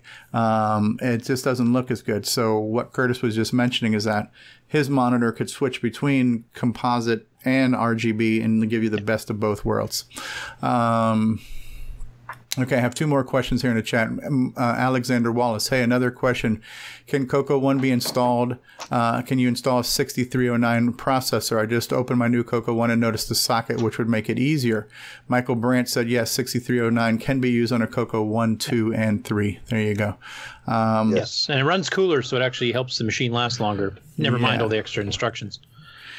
That is a neat thing that I didn't know about originally. I think a lot of people didn't know about originally, um, which I learned about. Again, shameless plug for Boisy and Bill's book, but that newer processor, which was made by Hitachi, not only does it do everything the original Motorola processor did, but it uh, allowed for a lot more newer, better things that, you know, was kind of the the inspiration for NitrOS-9, right? The newer operating system.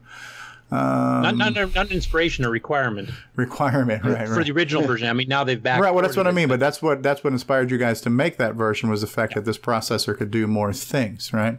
Um, so yeah, if somebody's buying a Coco now and your Coco has a bad processor, and and are these 6309s still fairly available? Oh yes. Yeah. I so they're up- they're.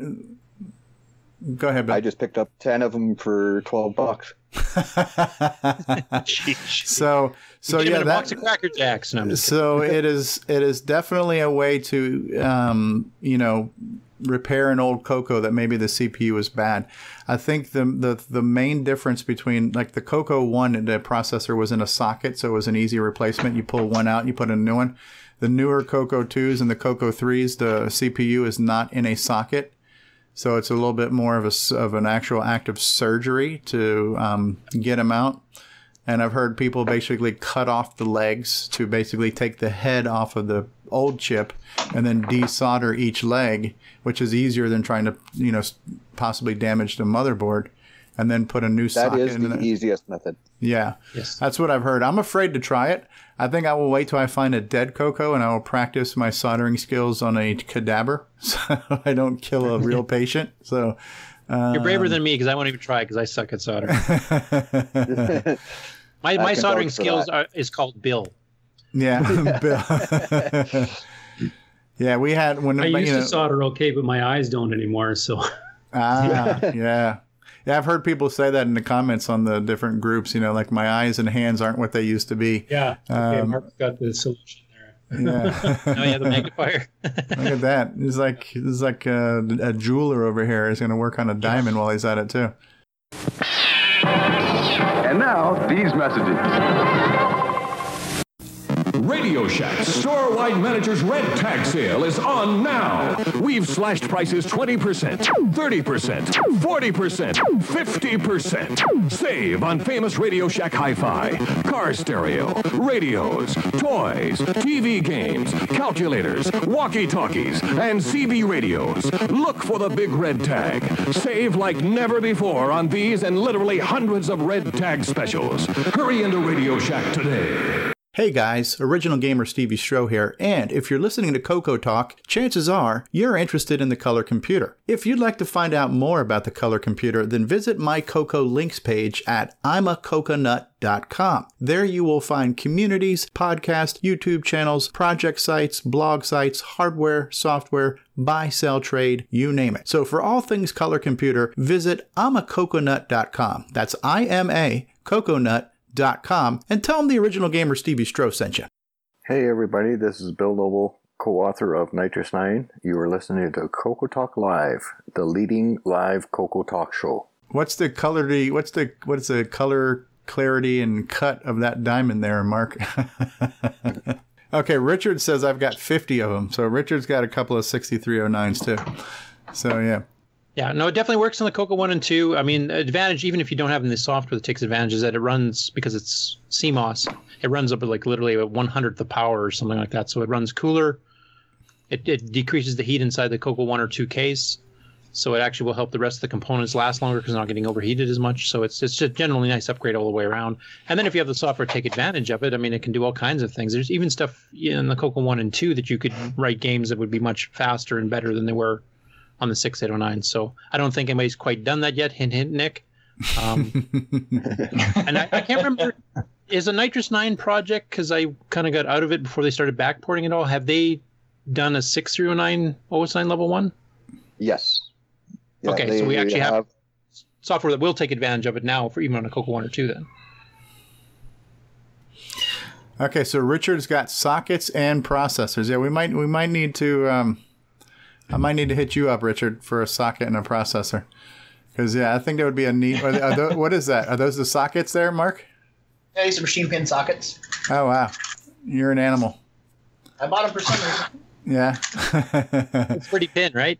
It's it's one of those things, you know. It's it's here. I mean, here I'll give you a similar story. Like right now, my glasses that I'm wearing, uh, my glasses are like almost two years old now. They're out of warranty, but I, I got them at Walmart and I've gone there twice now, and they just happened to have the spare parts that were needed to get them fixed. So when my nose piece fell out, they had an extra nose piece. The other day, the arm fell off of these things, and they had the specific screw that they needed to put it back in. And so holding on to these rare, obscure parts comes in handy at some point in time, you know.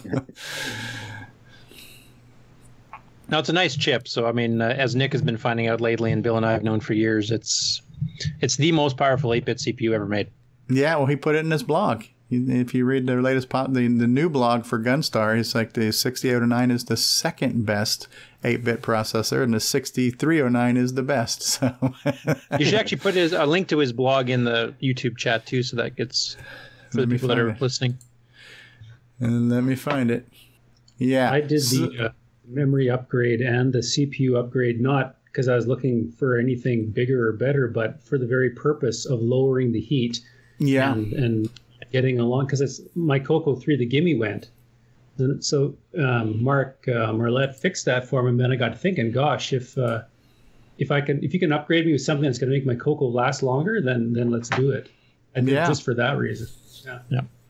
Yeah, because his is uh, you know 512k upgrade, the Triad is much lower power in heat too, and then the 609 is also much lower power and heat, so the whole case cools off. So Yeah, well, actually, I ran a test on my Coco 3, and I I actually put a temperature sensor inside the case, and it actually runs at a constant 23 degrees Celsius.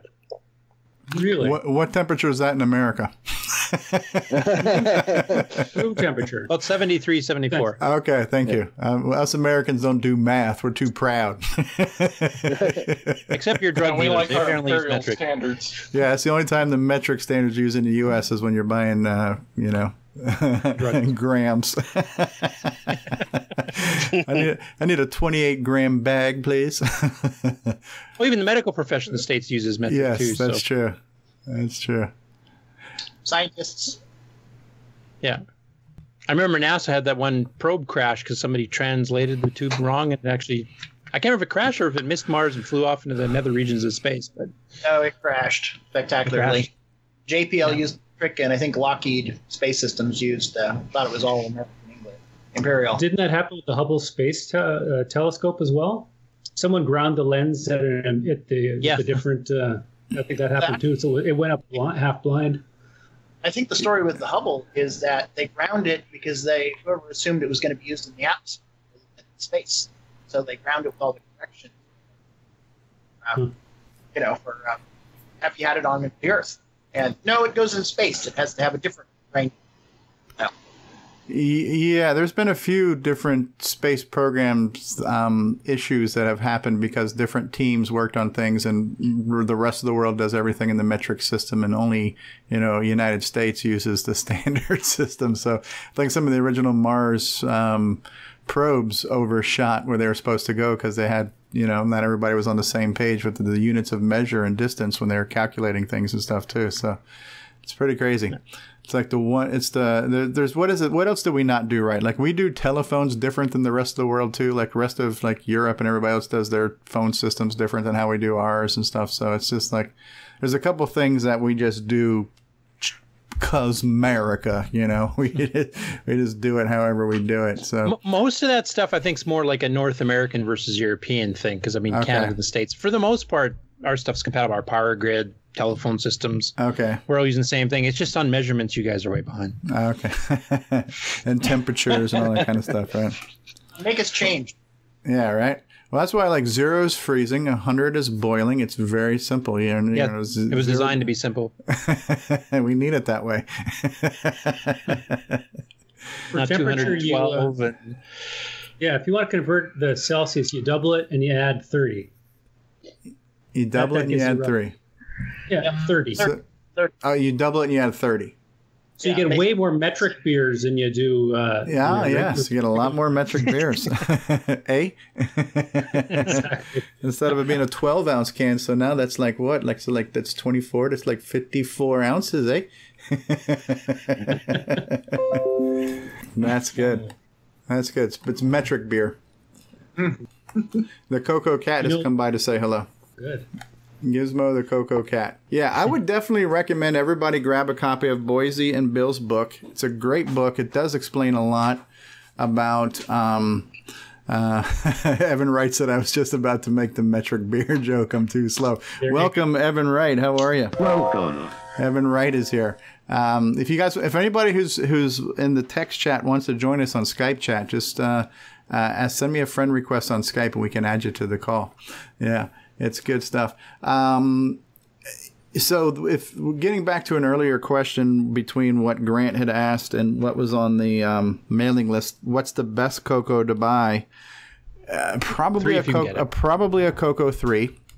But when you when you get into the Coco 3 now, well, there's technically a couple different shades of Coco 3, right? So your stock Coco 3 that you will find most commonly on eBay is the 128K Coco 3. That was probably the most popular model sold, at least in North America.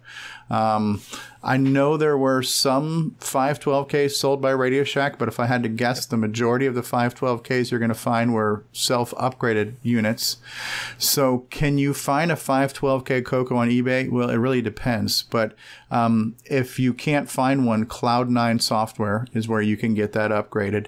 And then if you want the ultimate in luxury and power, then you would really want a 512K Coco with a 6309 processor, right? So, um, again, will you find one of those on eBay? I got really lucky. I bought Neil Blanchard's, right? So the first Coco 3 I bought was a 6309 512K Coco 3. So I hit the jackpot.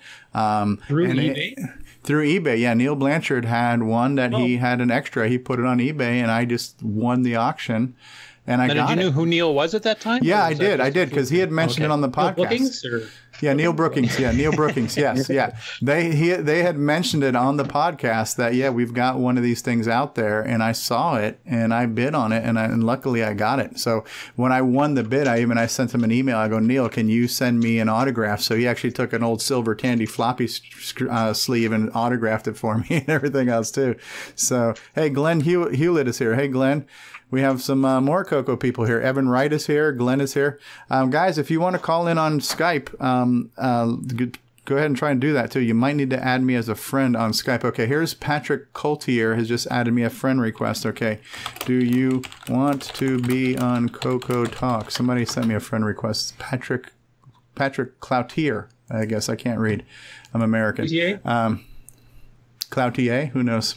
Cloutier? Yes. Could yes, uh, who knows? Um, yeah, so Evan or Glenn or anybody else, if you're out there watching and you want to join the um, verbal conversation, we're we're on Skype. We're happy to have you. Um, so yeah, uh, what would be the best Coco to have if you only had to have one? It would be a 512K Coco 3 with the 6309 processor, and then you can run everything. But that is not always going to be easy to get, right? Um, Coco one, Coco twos are very common. They average fifty dollars um, for just the computer. Uh, you go to buy a, a bundle, you might spend more money. If it's in the box, it might be more money. I've seen people selling Coco twos for one hundred eighty nine dollars, and they're on crack. You know what I mean? Because, but those are rare and vintage. Co- uh, When you put the word rare or vintage in front of something in eBay, apparently it quadruples the value. But um, the normal Coco twos average fifty bucks, so they're pretty common. And a sixty four K, if you see a Coco 2 that says 64K, it's going to have extended color basic. Uh, There was no standard basics with 64K. That'll let you run 100% of the Coco 1 and 2 library. Um, it'll run everything. Um, Coco 3s will run 95% of the Coco 1 and 2 libraries. Um, some of the newer Coco 3 games, though, are written for 512K, like Sockmasters Donkey Kong requires that. Popstar Pilot requires that. So some of the newer games are going to require 512K of RAM. Um, Well, even some of the older ones like Sinistar and Contras require 512. yeah, there were some of the older ones too, right? Um, so, but you, if if you're lucky, you'll find a Coco uh, three 128k for an average of 100 to 200 dollars, and then you're gonna have to get the upgrade. What's the upgrade cost? About 50 bucks. You can buy that Triad board. It's about 40 50 dollars. Yeah, I think it's around that. Um, Yeah. And then the six through nine, but that requires a bit of soldering skills. Right, but you but if if you So you know, then you're look. So so where does that? Where do you end up with all these options here? I think you can buy them from Cloud9 Software, fully loaded. I think Mark has some on supply, and he'll he will do all the upgrades for you and make sure it works and send them to you. So maybe I'll take one moment to switch over to my Coco page, which is called I'm a coconut.com. Where do I have it on my on my screen? Coco 3 Curtis. Yeah, okay. So here you go. On my webpage, which is my webpage is called ogsteviestro.com, but I created a page called I'm a coconut.com, right? It just goes to this goes to my Coco links page. Um, if you look under where would this be right now? Okay, I think it, so. If you look under buy, sell, trade, under buy, sell, trade is Cloud9. If you go to Cloud9, this is where you can buy memory boards. This is where you can buy processors, and I think you can buy, um, I think you can buy Coco threes here. I'm not mistaken. You might want to email Mark Marlette. If you're in the Facebook group or the Coco mailing list, you can email him. You can go to Cloud9 um, to go there. Um, where do we go to get uh, the Coco SDCs? Well, this is Ed Snyder's group, which is called the Zippster Zone. His name is Ed Snyder, and you can um, you can reach Ed Snyder in the mailing list and on the Facebook group. So Ed Snyder makes the Coco SDC, which is kind of a must-have thing, right? Now, unfortunately, most of the stuff that Ed makes, he makes the circuit board. He doesn't make the case. So who makes the cases? Well, John Strong makes the cases, right? So John Strong from Strongware makes all the 3D printed cases. So uh, I've been trying to compile resources on this one page. So if you need to know something about something in the color computer community, I've got a fairly good collection of it here on this page. And if somebody's not here that needs to be there, you let me know and I'll put you on there. Because for me, it's been a, a, a voyage of discovery as well. You know, I've gotten back into the Coco thing a little less than two years ago, and I'm still learning a lot. Um, the greatest resources are, um, you know, I've said this a million times. I'm going to sound like a broken record, but the book, the um, the colorful history of Tandy's underdog computer, Coco. It's a great book. It's a great thing to have. Another great resource is the Coco Crew podcast. There's now two years worth of these podcasts. I've learned a lot, and the first six episodes of listening to that podcast, I learned more than the six years I owned my original color computer by listening to the tech segments and understanding how the hardware works. And there was a million things that happened that I didn't understand, and I now understand a little better. Uh, so the Coco Crew podcast has been great. The Facebook group is great. The mailing lists are great. All these things you can get to from my website. So um, there are great resources out there for everyone. And, you know, I'm going to be the last person to say that I'm an expert in anything. I'm an expert at playing games very badly. That's about it. So um, I am not a hardware expert. I'm not, I know nothing about electronics. All I know is that when I don't pay my bill, my electricity stops working. That's about my knowledge of electronics. Um, I'm not a software expert. I'm just I'm a guy who loves the machine, and I'm very fortunate that there's people like all these people on the screen above me here and in this community where we all share our knowledge about this machine. And um, I know that was one of our topics a couple weeks ago was what's it like to be in the community, and I think we all agreed that there really is no um, there is no hazing or shaming in the community. So if you ask the quote unquote dumb question, nobody gets on your case for doing that. And you're going to probably ask a question that's been asked a thousand times before, but it's the first time, you know, it's a new problem for you. And the good news is, is everybody's really good about just kind of sharing that knowledge, you know? Um, and so, and I'm glad we're having talks like this where we can continue to, to discuss things. And, and this was a topic that was brought up, you know, let's have a, let's have the beginner non-technical discussion but um, anybody who's watching this now or in the future if you have a question that you'd like discussed in the future or you have a topic you'd like to discuss in the future we'd love to you know, make sure we can address whatever it is that people want to know about when it comes to these computers. All these faces above me, these guys are the experts. I'm not the expert. I'm just a guy who likes to talk. I mean, like Grant is a perfect example. He's just getting back into the Coco after decades, and and you know, the memory's a bit rusty on all this stuff. He probably knew it back in the day, and feel free to ask any questions. I mean, yeah. I mean, most of any of the quote unquote expertise I have now, I've gained in the past two years from the community, from this kind of Borg collective, you know. So, uh, I have assimilated um, this knowledge, and there's it's a lot of it out there. So uh, I mean, I, I, I wasn't. No, none of us are born with knowledge. You know, it's just what you gain through life. You know, and hopefully share. Well, and the other thing too is changed that because used to we'd write a program, we would save it to, or you would save it to a floppy drive. Well, you can't do that today, so that's kind of changed a little bit as well. Yeah. Well, I mean, you can if you have the floppies. yeah. If you can But- find them. yeah, but see, here's the here's the great thing, Grant, is with the Coco SDC, is you can create a, a virtual floppy on the fly. It'll create that image for you, and then it's on the SDC card. You can then copy it back to your PC, make a backup of it, load it in an emulator, or whatever. You know. Share Um, yeah. So I've been You can actually put it onto a real floppy. Exactly, and put onto a real And vice floppy. versa. And vice versa. I started off doing things in an emulator, and then I copied them to the SDC card and ran them on a real Coco. So some of my basic programming I started virtually. I've now done kind of physically on the real hardware through the SD card. You know, so um, I'm I am definitely not um, trying to bash the flash cartridge at all. It's a great product, but I think for most people's needs, the Coco SDC is the perfect solution for everyday use of using your Coco like a normal Coco. Um, the the flash cartridge has lots of other advantages for doing you know cartridge based things and storing lots of images that you can load up very quickly and easily. Um, but I think for normal day to day operations, Coco SDC is a great product. You know.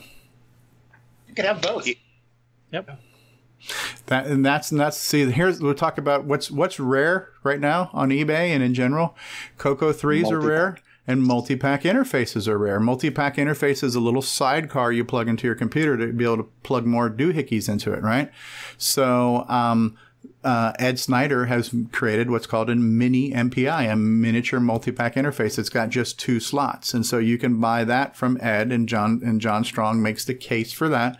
And I don't remember the price on that, but what is the price? It's it's not expensive either. It's something like fifty dollars for the thing, and uh, it's it's well under a hundred dollars for the for the for the thing and the case, which is less than you would pay on eBay. All right, so on eBay, multi packs go pretty high, right? Multi packs start at a hundred and go up, and then you still have to pay shipping. Okay, eighty dollars. Richard's saying it's about eighty. Okay. Um, Richard says, same here. Was into the Coco back in the 80s and 90s, now coming up to speed. Glenn Hewlett says, I came back to the Coco about nine months ago. A lot to catch up on for me, too. The Coco community has been a great help. Um, uh, oh, oh, so Michael Brandt says the mini MPI comes with its own case, so it is a package deal. Okay, so it's about eighty dollars for the MPI and the case, and it's going to work. Um, it only has two slots, and for the most part, you don't usually need more than two things at a time. So you could have like your SDC and your flash cartridge to transfer images back and forth.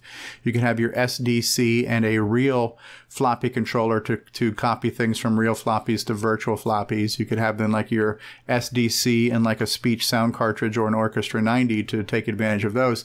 Most of the times you don't need for for average use you don't need more than two slots. It was only when you were doing like a serial card for printers and modems and a bunch of crap like that did you really need four cards at once. Um, Yep. I- We're I running would a print shop, right, Bill? Yes. I Where would have say- every slot filled. And each card was multi-function I/O, so that was Wow. Yeah. And now a word from our sponsors. Finding a phone in a car isn't that unusual anymore, except when it leaves the car for greener pastures, the high seas, or a leisurely lunch. Radio Shack keeps you in constant communication with their affordable, transportable cellular telephone. Hello? Well, yes, he's right here. It's for you. Yes, I heard about the merger. 500 shares. The affordable, transportable cellular telephone, only at Radio Shack. Hey guys, Original Gamer Stevie Strow here, and when you're done with Coco Talk, if you gotta have more cowbell, then head on over to my YouTube channel for your share of gameplay goodness. There you will find over 1,300 family-friendly gameplay videos. Everything from the old school to the next gen, and over 200 color computer gameplay videos, as well as interviews and replays of Coco Talk. So if you need your share of gameplay goodness, then check out the Original Gamer Stevie Strow on YouTube at youtube.com slash OG Stevie Strow. Hey, have you got your Coco 3 yet?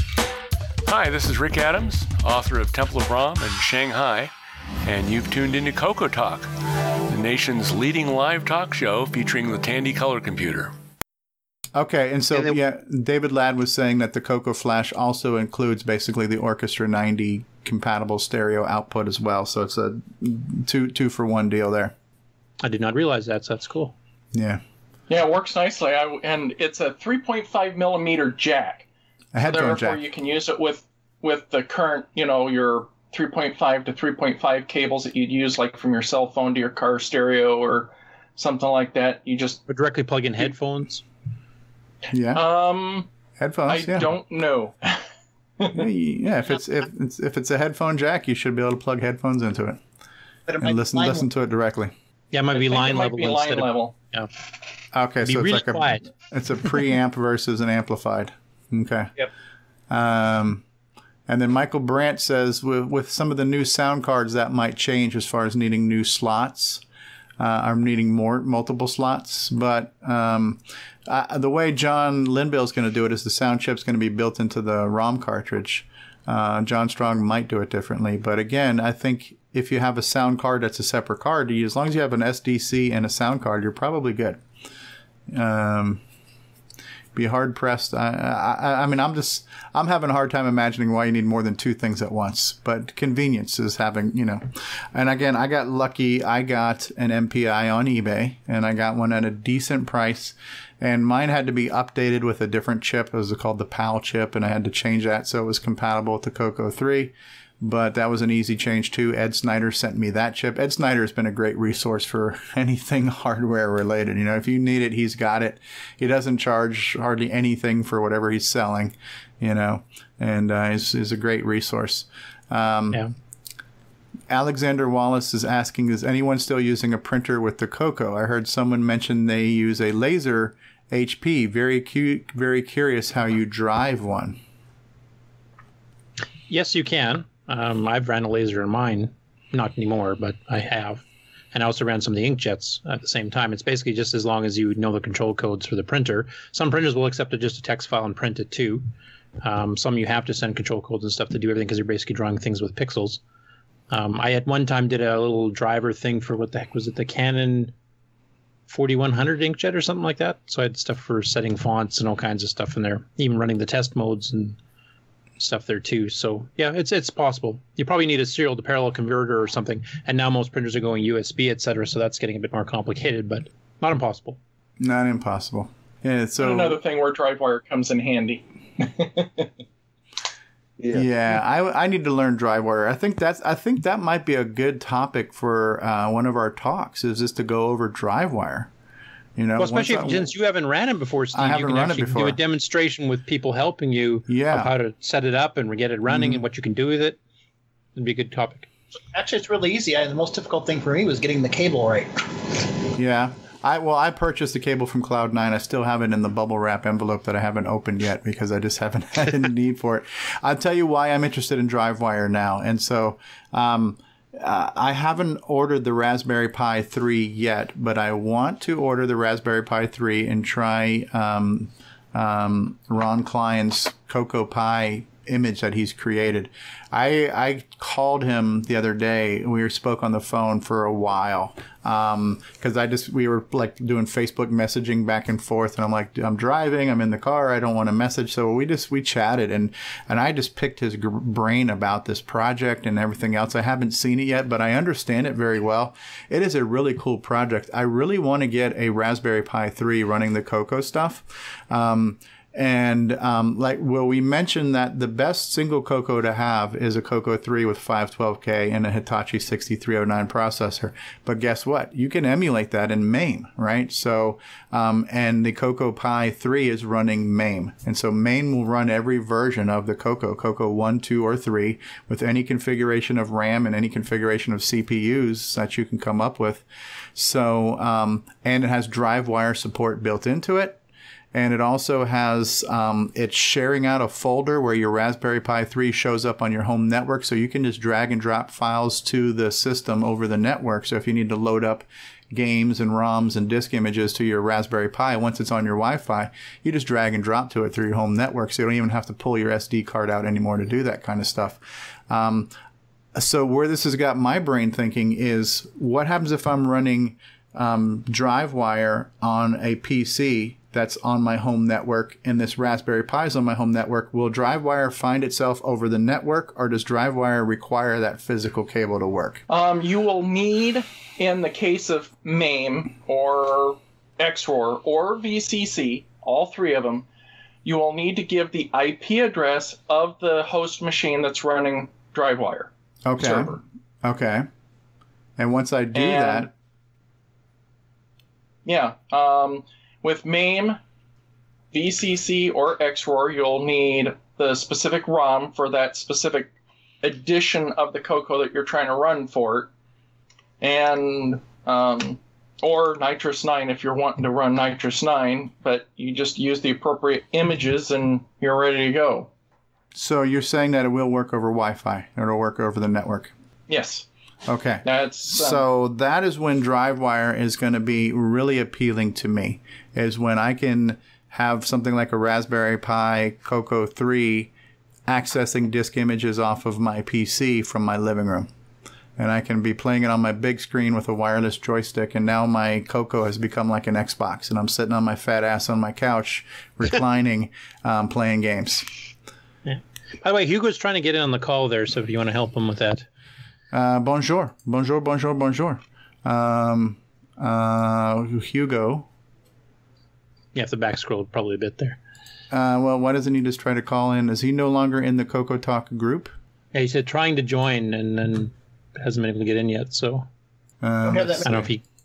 Now, do we have a problem with the uh, joystick still working on the uh, the emulator stuff on our PCs? Mm, for the most part, Um, yes.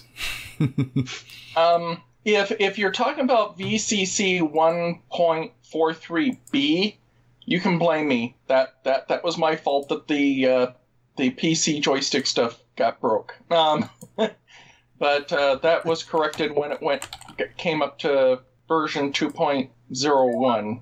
So as far as XRoar, I've not had any Well, problems the, using the, joysticks with it. The the issue that I've had, and I've tried multiple emulators, is the issue is that when you connect a PC joystick to your emulator, and and the the PC joy, the Coco joystick reads from zero to sixty three on both axes, right? When you plug in these joysticks and you run a little basic program to try to read the accesses, I can never get into the corners, and so like the the the the, the far corners were always kind of clipped and unreadable in the range of motion from the Xbox controllers and other controllers. So um, I then went as far as buying the original Kraft joystick, which was the exact same joystick as the Coco, but for the 15 pin PC adapter. And then I got an adapter from there to USB and plugged that in. That also did not read the exact values. And so the problem that I had was not getting a joystick to be recognized by an emulator, it was getting the full 360 degree corner to corner um, range of motion recognized by the games. So um, your mileage may vary, but I've tried multiple controllers and adapters to make it happen. I could not get it to work. And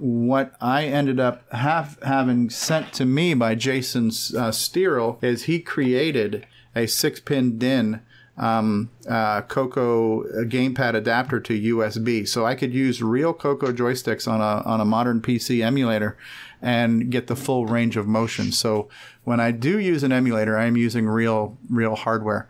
Um, depending on the controllers you use, your like I say, your mileage may vary. Now, what Ron Klein has said is that the the Wii U controller, which is a Bluetooth controller, it looks just like an Xbox controller. He says that's Bluetooth, and when you pair that to the Raspberry Pi, he gets the full range of motions on the analog sticks. And so that's another reason why I'm looking forward to trying that thing out. Is I'd love to be able to use an Xbox controller and play Coco games in my living room. You know. Um, Richard, hello everyone from Blackpool, England. I had a Coco 2 when I was young, and I am hoping to emulate one too, soon so I can do 6809 assembly. Well, yeah, there is. Welcome, Richard. There is definitely um, there's no shortage of ways to emulate a Coco. Um, uh, and I, I think we had this discussion a while ago. We were talking about VCC over other emulators, which is the best one. Um, I hate to use the word best because it's just kind of not fair. There, uh, It's more best for your circumstances. Yes, and I think I think in most cases VCC is definitely the most user friendly and and, and user accessible emulator, and it's the easiest one to get off the ground running with. Um, there are some issues with it compatibility wise there are you know there is no perfect emulator. The closest one to perfect is MAME and the problem with that one is it's a pain in the ass to use. So um, XRoar is great with artifacting and everything else but it has it's a pain in the ass to load cartridges. Um, you know there's just there's not one perfect emulator. Um, so for for for most purposes if you just want to get up and running on a coco VCC is a, is an easy way to do it uh, Evan Wright says I use MAME because it has a debugger. Yeah, I've heard that too, right? So it's a beautiful uh, debugger. Yeah, that's something I'm going to have to learn in one of these days. So um, I'll probably switch over. I use MAME. I'm definitely not going to because I'm familiar with it. I I use it and I'm very capable of being you know productive with MAME and with the Coco. It's just it's not for everybody. And I haven't done a how-to video on how to set that one up yet either. So, um, well, just getting ROMs that work with it is a pain in the ass because they keep Yeah. changing the way the check goes, and you you get a new version of MAME, all of a sudden your old ROMs, which are perfectly fine, don't work anymore. Yeah. Yeah. But I, I am looking forward to one day doing a demo on the Coco Raspberry Pi project. Uh, Richard is saying that the VCC doesn't well doesn't work well on the Interbank incident, and Glenn Hewlett saying I use MAME for emulation and LW tools for assembly together. It's an amazing compared to how we used to assemble in the 80s. Yeah, um, LW tools is a tool set. Is that what William Astle's setup? Yeah. Yes. All right. So that what is that called? A cross compiler where you're doing your work on a modern computer and then Yeah, cross assembler. Yeah. cross assembler. Yeah. Does both OS9 and RS DOS. So Yeah. you got So it actually performs the assembly um, compiling as well and generates the binary file on the PC. Yeah. Yes. So you're using the speed of the modern processor. So I'm assuming you're going to compile a lot faster. Yeah, that's Oh, why Nick and I don't use it because that just doesn't remind us of the old days. So we do it old school. And then do you do a quick compile? You send that over to the uh, old machine, and then it still runs. Yeah. Yeah. Yeah, 'cause Yeah. when I and then a that's where you. when I do a complete build of NitrOS-9, it actually takes about five minutes. It takes a bit longer than that on the real hardware. Richard is asking if modern tools work better than EdTasm Plus. Oh yes. Yeah.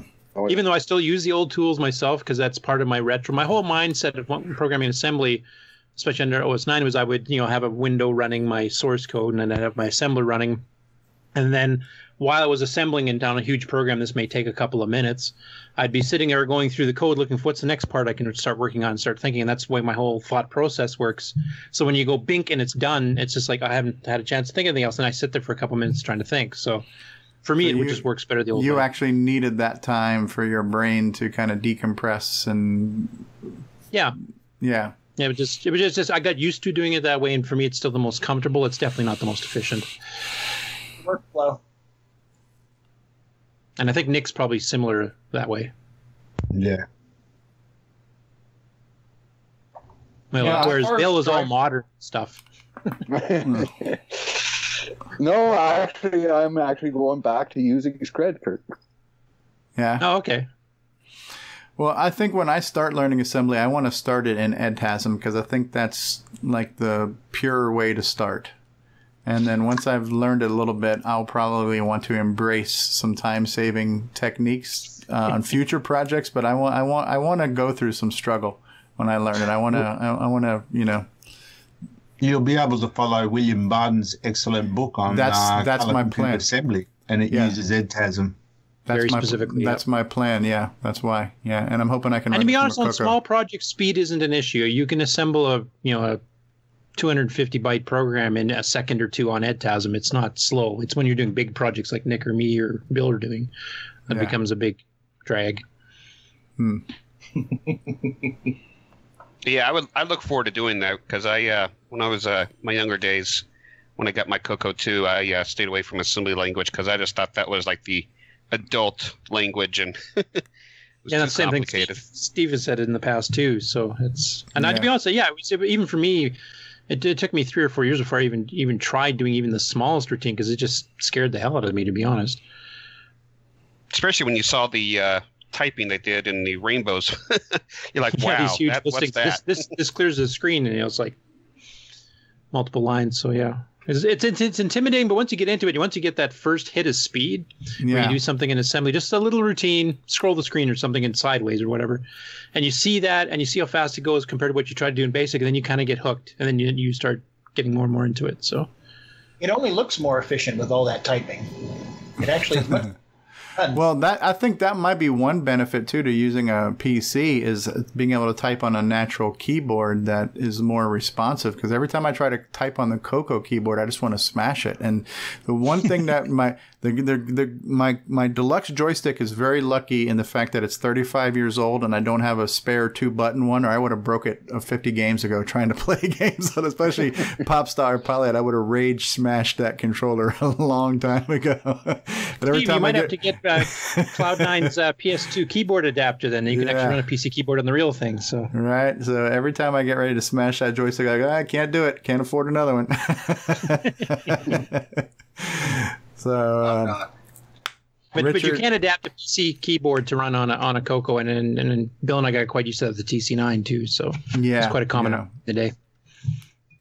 yeah, I have uh, I have a, like a nice Logitech ergonomic cordless keyboard with like a, a, a, a palm rest and the whole nine yards. So it's very, very comfortable for me to type on this versus the Coco.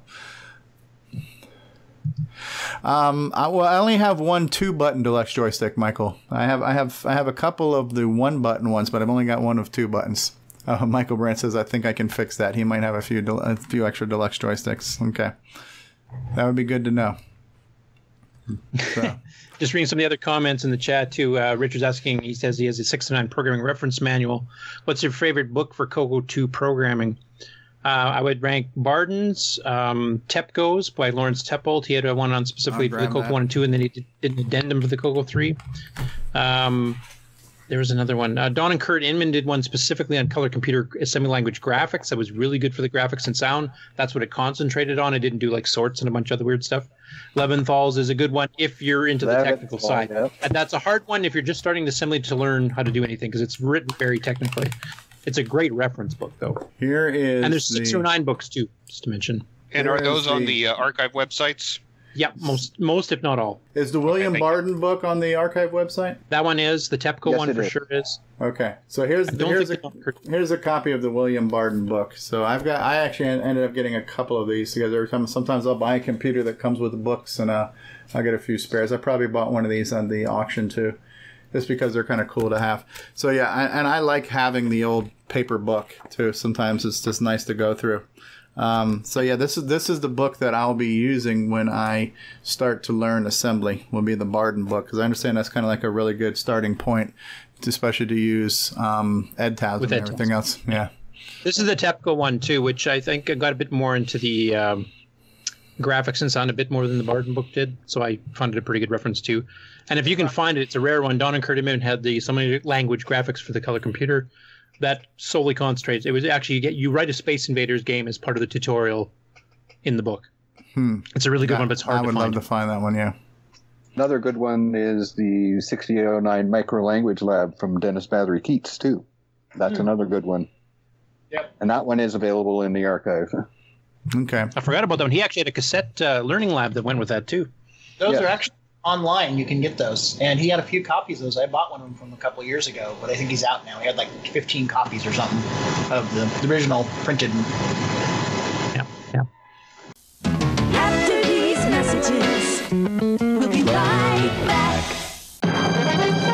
Let the Radio Shack TRS-80 put the world of color computing into your home.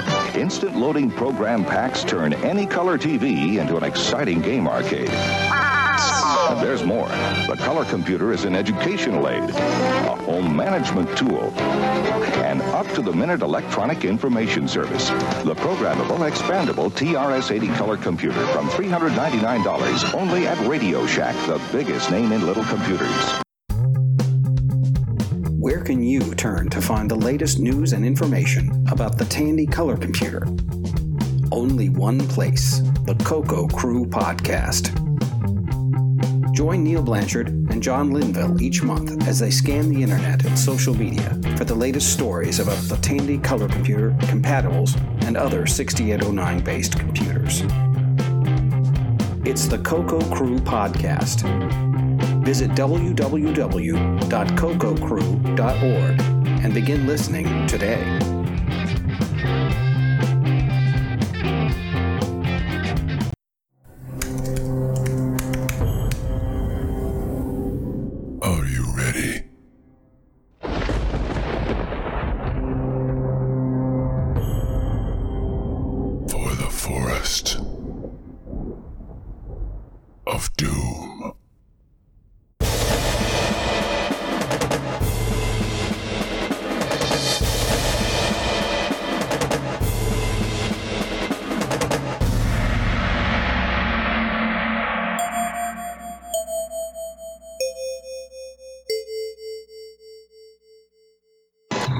Very, cool. I'm sure we, I'm sure we haven't scratched the surface on questions that um, people will have, but um, you know, I, I think this was a great idea that we came up with this um, attempt at trying to be non-technical and, and user friendly. But at, at any given time, anytime we have a Coco talk, it is open to any question. You know, it doesn't matter. Um, and and I know we've said it, and maybe it's worth saying it again. You know, um, everybody in this community is very accommodating with sharing their knowledge, and it doesn't matter if you're a rookie, if you're new, if you you know, um, you don't have to be a hardware electronics engineer or a software engineer to be to be a cocoa nut, you know, and have a Coco. And if you have a question, um, it's it's it's okay. You're among friends. It's a safe. You're in a safe space, right? So in the safe space of of cocodom, um, there there is there's never there's never a question that's that's um, that you'll be shunned for for asking, unless you're going to start asking about Apple products, and then we might get out the uh, sock and the bar of soap. So,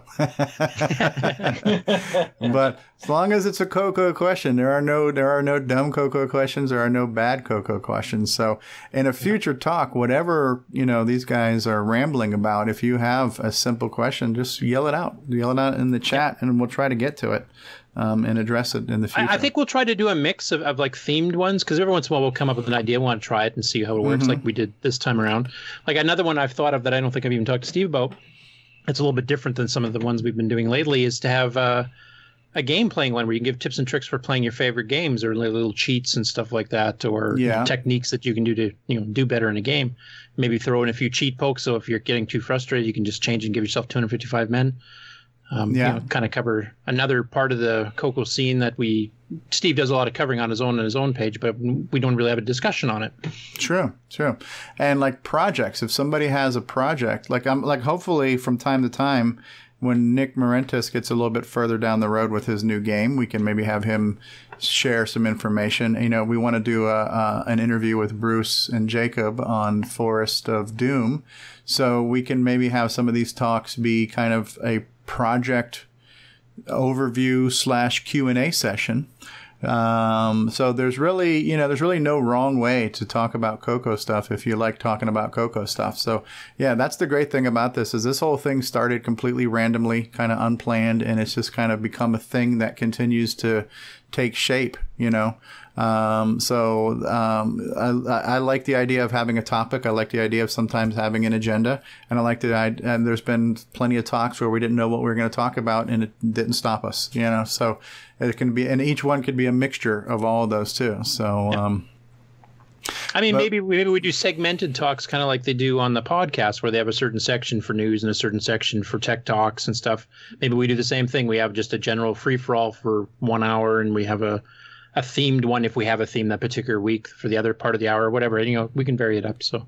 Yeah, yeah. So I think I think things will take shape over time. This has only been our seventh show, and um, I think the good thing about this too is the fact that it is so dynamic that we can bounce back and forth at, any given time. So sometimes the lack of structure is kind of good to talk about a variety of things. Um, you know, so it's good. Um, so the only way we're going to know what people want to talk about or what people want to hear about is to get some feedback. So make sure you guys leave comments on these videos or reach out to us on Facebook um, reach out on my website ogsteviestro.com um, if you you know if you want to find out if you're new to the color computer community i have tried to compile as much information in one place as possible on my website. So if you go there, that's a good launch pad to get you to the like. Uh, it it blows my mind, and I and I say it, and I don't say it to be disparaging, but um, when somebody says something, when you see these comments come across.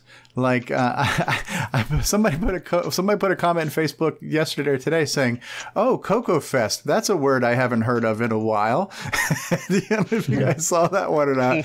and I'm thinking, well, you know, I've only known about Coco Fest for two years, but it's been going on for 26. So where have you been?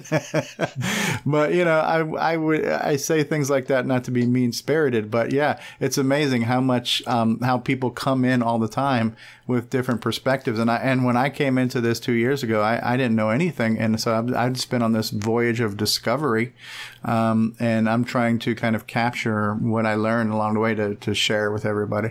Um, what do we have here? Paco says also for starting off setting up DriveWire 4 server on a Raspberry Pi. Yeah, there's a lot of things we can talk about. I definitely think we should do one on Ra- uh, we should do one on DriveWire in the future because I need to learn that. I think doing hardware um, that was really good. How David put his camera down and showed the hardware thing. We could try to do something like that where we can have a close up of a hardware project. Um, interviews, using the simpler upgrades, like you were mentioning earlier, like how to put Simpler extended base upgrades. ROM in. Yeah.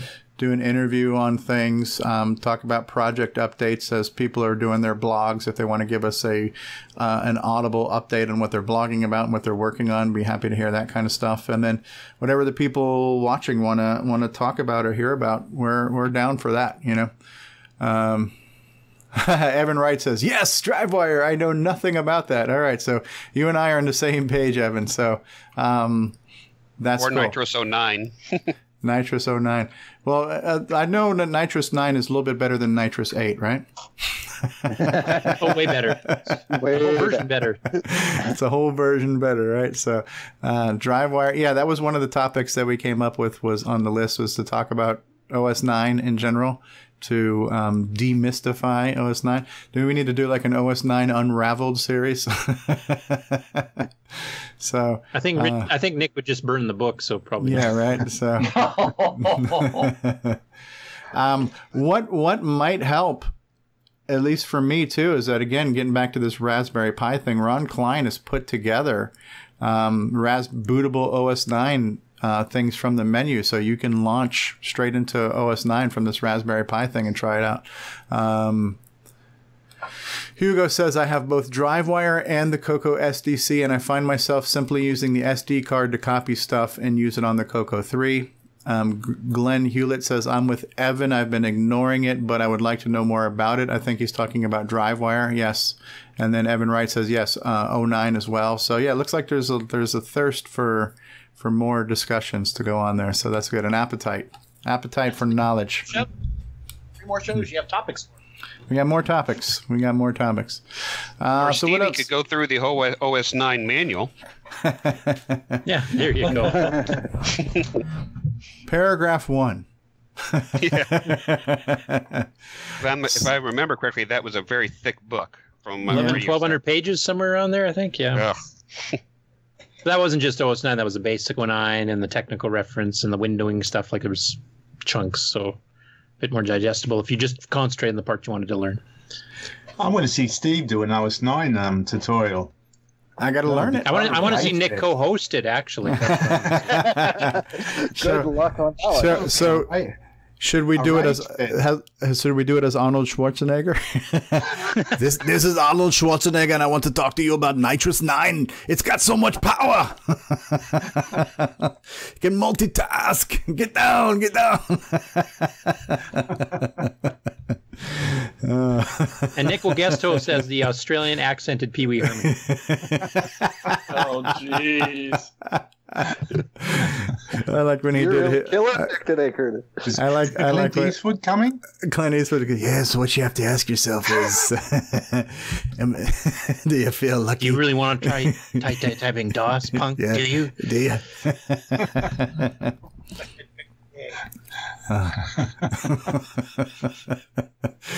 we got bad impressions for Nope. days. Not, nothing but serious talks here, folks.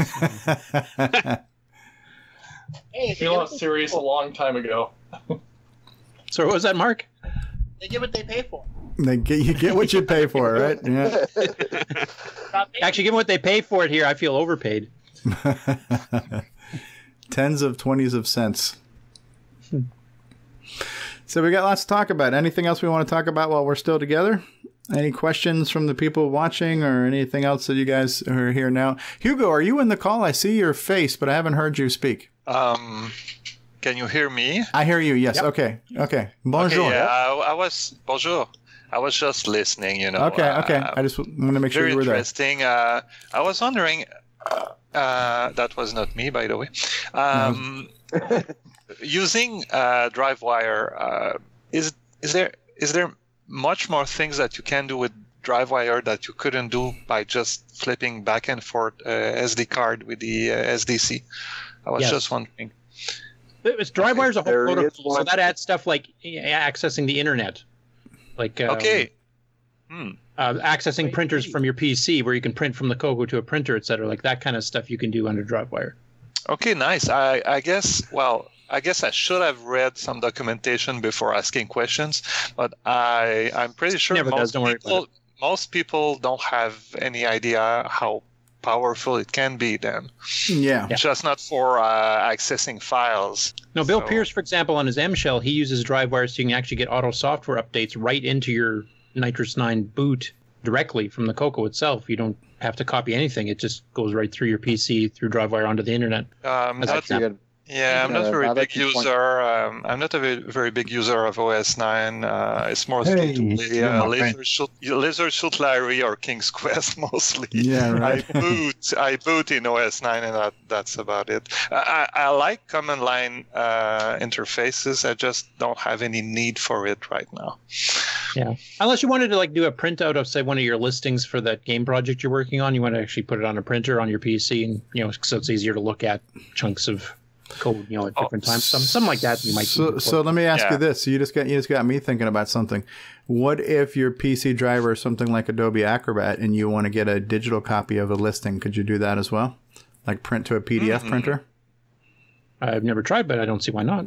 That would be interesting. That'd be kind of cool to do, uh, like an L list, and then print out your basic code to ends up being captured as a PDF file that you can then you know Hey. OCR and everything else. Right. One one more idea. Uh, would it be possible to have like a tiny little resident uh, program uh, uh, that you could access from BASIC, for example, with a using a key that's never used like F1 or something to uh, send your uh, Coco, uh, your basic listing to your PC or import directly a basic listing from the PC.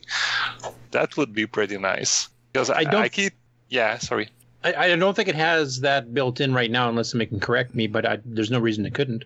Hmm. Are there such things like as terminate and stay resident programs that can run in a Coco? Oh yeah, you you just have to hijack the uh, keyboard interrupt uh, and be nice with the. Be nice with it, huh? Be nice with it. Be nice with basic. yes. Okay. Um, No, a lot of well, people did as far as- extensions to BASIC for that same reason and using the same techniques. You know, but, but people have made you know full line screen editors and stuff that are callable from BASIC. So that's that's been done a lot over the years. Uh, so there's no reason. Yeah, you could you could do that with the DriveWire driver too. I, I wrote uh, some bits of code uh, that actually can cohabit with uh, BASIC and that won't break uh, everything uh, because of course the uh, the uh, if you run a program for the if you run a Coco 3 and you run a Coco 3 uh, program uh, it will most of the programs will try to use almost every single uh, memory space or uh, interrupts of fast interrupts and everything that's available. But uh, if you're running Coco 2 programs on a Coco 3, it leaves you uh, lots of flexibility to, to have uh, resident uh, programs. Now, I don't know what are the options. I mean, what would you you want to do? But I, I guess there, there are some uh, possibilities. Um, by the way, I, I was looking at software uh, solutions to have. Uh, uh, to emulate uh, the um, artifacting uh, using software, I guess that would be a totally crazy project. Oh wow! I'm trying to remember. uh, Nick Sock was talking about doing that at one time. Do you know if you ever finished that? I think I, that would require a 63 6309 because there wouldn't be enough power, uh, processing power uh, in in the uh, 6809. Basically, that that would require me to run some kind of a fast interrupt to uh, uh, to copy bunches of pixels from the uh, Coco 2 uh, video mode, the PMODE 4, to uh, one of the Coco 3 modes that is four colors and has the same resolution. That's feasible. That would probably induce some lag, but I, I, I would I would guess I guess it would require uh, a slightly faster processor to do that. Yeah, six or not in native mode, maybe. Yes, that that's a possibility, and that's quite interesting. Uh, I mean, it's it, it would be a very nice trick, really. Try, being being able to do that. I was also thinking about doing that for uh, semi graphics, but that would be very complex, and you can't read. Uh, you can't you can't really know where the uh, graphics, uh, the graphic pages are located for the uh, Coco 2 uh, modes. There, the uh, the port where where you set the value is right only. I think it's the PR or something. So anyway, we're getting very technical there. That's okay. Yeah. So Wait, wait, it's not a fixed topic. We don't have to stick with this just being Yes. you know, the, the questions. for Yeah, we're not beginners to thing. bounce back and forth. anyway, uh, uh, I'll I'll leave the conversation go. Yeah, well, it, it might be nice to get some updates from you, Hugo, as well, in a future talk if you want to share some uh, information about your, your projects you're working on right now as well. You know. Oh, I'm re- I'm refactoring. Uh, it's very, uh, as I wrote, it rhymes with boring. Uh, basically, I removed all the uh, test and uh, all the test uh, um, elements, everything that's that I wrote to have a, one level running. I remove everything from uh, from the from the main uh, program, so that I can now uh, build the code to have multiple levels. Ah, okay. factor lots of things because uh, I'm a guy who plans a lot when I program, but that part I just wanted to have to get you know some results quickly. Sure. Now sure. I, I have to pay the price because I Yeah. built over a very bad, very limited foundation. Mm, Uh, I guess other people who wrote games uh, run into that kind of trouble uh, as well. Uh, you want to show results and you know have people say wow the short term it's good for uh, it gives a boost to your motivation but now i have to remove everything and uh, from from the the core code and start over with different sequencing Uh, of the events. But uh, I guess I'll have something uh, in a few days or weeks uh, if I get the time. okay. So does that have does really- that draw from yeah. your motivation? Does it now become like a more of a labor of labor instead of a labor of love? When you're like, oh crap, now I got to go back to the drawing board and do everything else. Does that like make you draw it out longer? This, uh, well, you know, it it can be hard on the motivation, and uh, y- you know, uh, you you you you keep trying to run your code. Uh, it doesn't even compiles, or it crashes all the time. And I Mhm. think that the smart thing to do was to remove all the uh, object create, creation code and start with you know the plain uh, game core uh, code. Uh, you know the the engine itself, bare bones, and you know re-inject things uh, inside it one at a time. You know, instead of Mhm. trying to save everything. You know, you can't save everything. It's some of it is really bad code.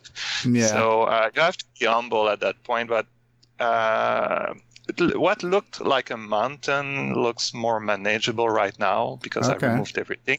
I can go a little bit of it at a time, but I don't have the motivation of being able to play with it. You know, Yeah, yeah. I now was just there's wondering. nothing to play with. That's why it takes a while, and I I don't give any update right now. But uh, in a short while, I'll be able to show uh, probably uh, level, you know, level transitions. One one of my short-term goals, and you know, you have to set your goals. Mhm. Uh, this has to motivate you in a way. Like uh, showing uh, results or having other people try your code, that's a great source of uh, motivation. Uh, well, unless they say your game is crappy, but it never happened to me because I'm so talentful. you know. and modest too, right? Yeah, absolutely. I'm the best in modesty. So, uh, by the way, today is uh, cross, Croissant Day in Montreal. Oh. My office. And, uh, it sucks. So anyway, uh, let the other people talk a bit. So very nice to be with you all. Yeah, yeah, it's nice to have you. And from what for stopping by. we've from what we've all seen, that project looks absolutely amazing. It looks like a 16-bit platformer from you know what you're Ah. putting up there right now. It looks really good. So On VGA. You know, another thing that's really motivating is uh, seeing other people, uh, you know, uh, uh, jumping into uh, very uh, ambitious projects. You know, not not trying to uh, redo what's been already done or Mhm. uh, you know, when I look at uh, Nick's new project, it's also a source of motivation. Mhm. I, I know it's gonna look great. Uh, Yes. The guy has lots of experience. He, he has nothing more to prove, but at the same time, with the tools we have today, uh, I know uh, this will be a, an incredible space shooter. And I can't wait to see the first uh, few animations or the first graphics. Um, and with the um, uh, high color uh, menu that there might be in this game, this will look uh, fantastic. I don't know if Nick is still uh, on the call. Uh, Yes, I guess it's, quite- it's very late uh, in Australia, I guess. Early, actually. Oh, it's like early. it's like four or five. It's like five a.m. for five or Six six a.m. in the morning. Six morning. a.m. have so day's only yeah, starting. you know, I'm literally at the opposite on the opposite side of the planet, literally. so, uh, Nick, uh, do you think you'll have something to show uh, in a few days, or? Uh, I have Because you- I have uh, things to show even now, but I'd rather sort of uh, I sort of stage the work out. In other words, I, I have a plan. I'm going to do say sound, and I I do it completely, and then I announce it. I don't sort of show bit by bit. Uh, Curtis knows because he gets a sort of behind the scenes look at a lot of my work. Um, Not but a lucky, lucky guy, I guess. so I, I do actually have some things, um, some of the base routines um, up and running, and I'm adding to it at the moment. So when I do the next chapter on my blog, I can talk all about it then, rather than just you know today I did this, tomorrow I did that. You know, it's gets a bit monotonous if you just keep hearing that. Whereas you know, it, it sounds more impressive if you just tell everyone, "Yep, I've done all the graphics. Bang, this is what it looks like." Uh, just a question. Uh, uh, on the Coco 3, you can have a line per uh, line by line uh, vertical scrolling, right? You can Yes. you can be that Yes. precise. Yes. Good. That's very nice. Uh, that's Yes. you know on other platforms such as the Commodore 64, people don't realize there's a lots of scrollers, but uh, the programming behind it is totally insane. It's very ugly. Uh, on the Coco, you get you, you can actually program it uh, in a very neat uh, way. The, the code will look good.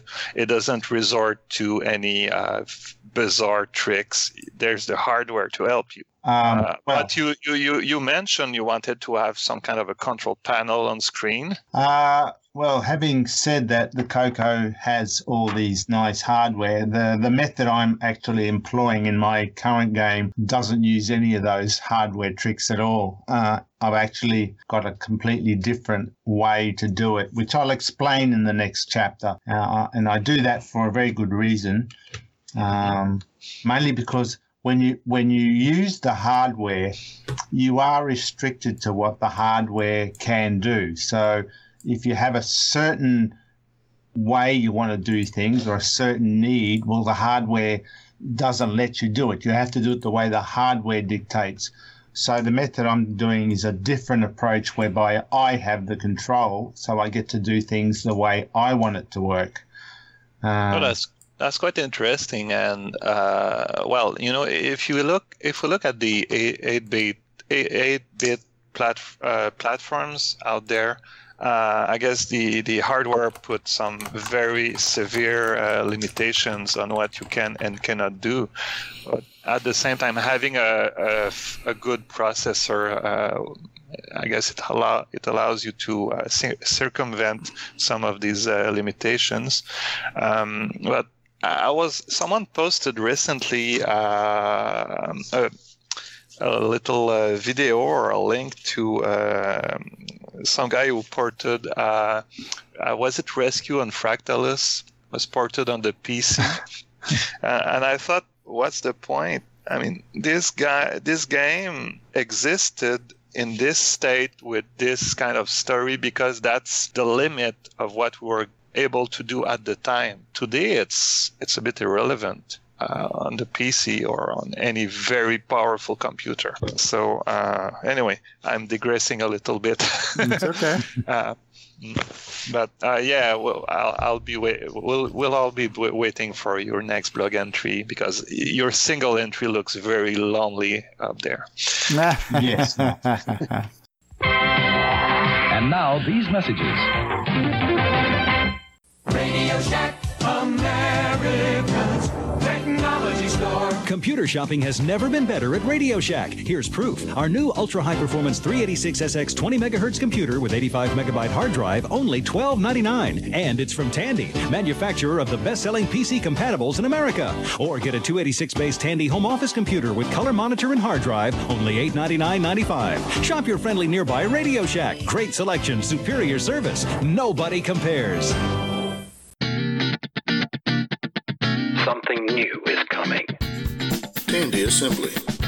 Tandy Assembly is about Radio Shack and Tandy computers. Tandy Assembly is about interacting. Tandy Assembly is about people. Tandy Assembly is about fun.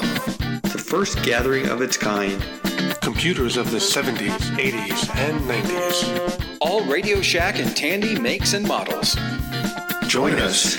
Don't miss Tandy Assembly. In Chillicothe, Ohio. October 7th and 8th. Whether you're near or far. Tandy Assembly is for everyone. Visit our webpage at www.tandyassembly.com. Tandy Assembly.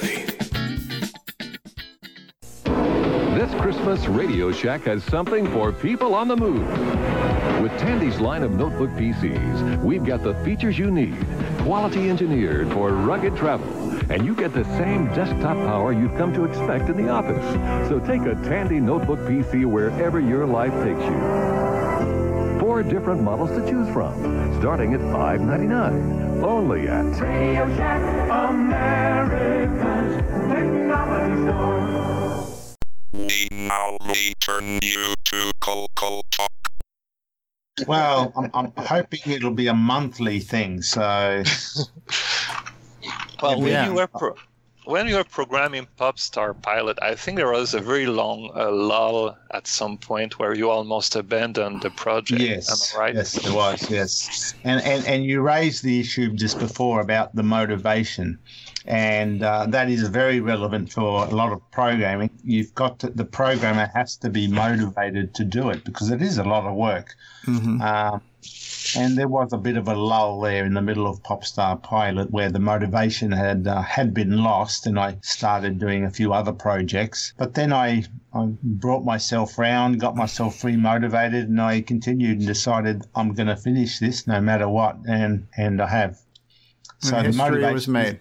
Yeah. Yeah, the motivation is a very important factor. So Yeah, and I can I can relate in a sense too, because even just working on my video series of going through the book in Basic, it's like I don't even have to write a game right now. I just have to read a chapter and do a video. And even that, I found sometimes it's hard to be motivated because it's not necessarily fun You know, it's not it's not necessarily easy. It's not necessarily fun. So sometimes you have to kind of push yourself through there. What I find too, and I'm going to have to wrap this up pretty soon too. I got people poking their head in my door here. Um, what I find sometimes too is when I go to do a project, and even if it's not a programming project, but if I'm going to design a flyer or a spreadsheet or anything, my biggest problem is is I have this big vision in my head on what the perfect utopian holy grail final product should be, and I want the 1.0 draft to be that.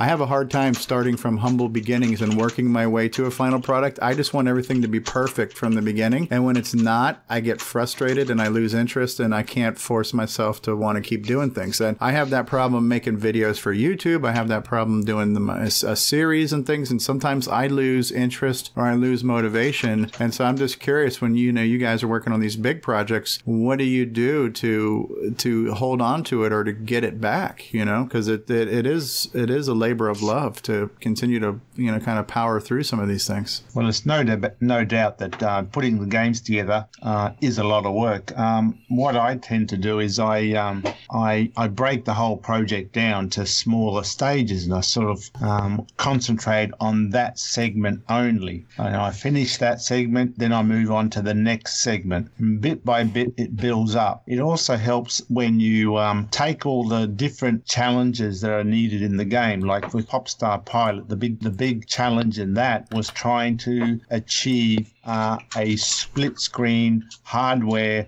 one byte scroll.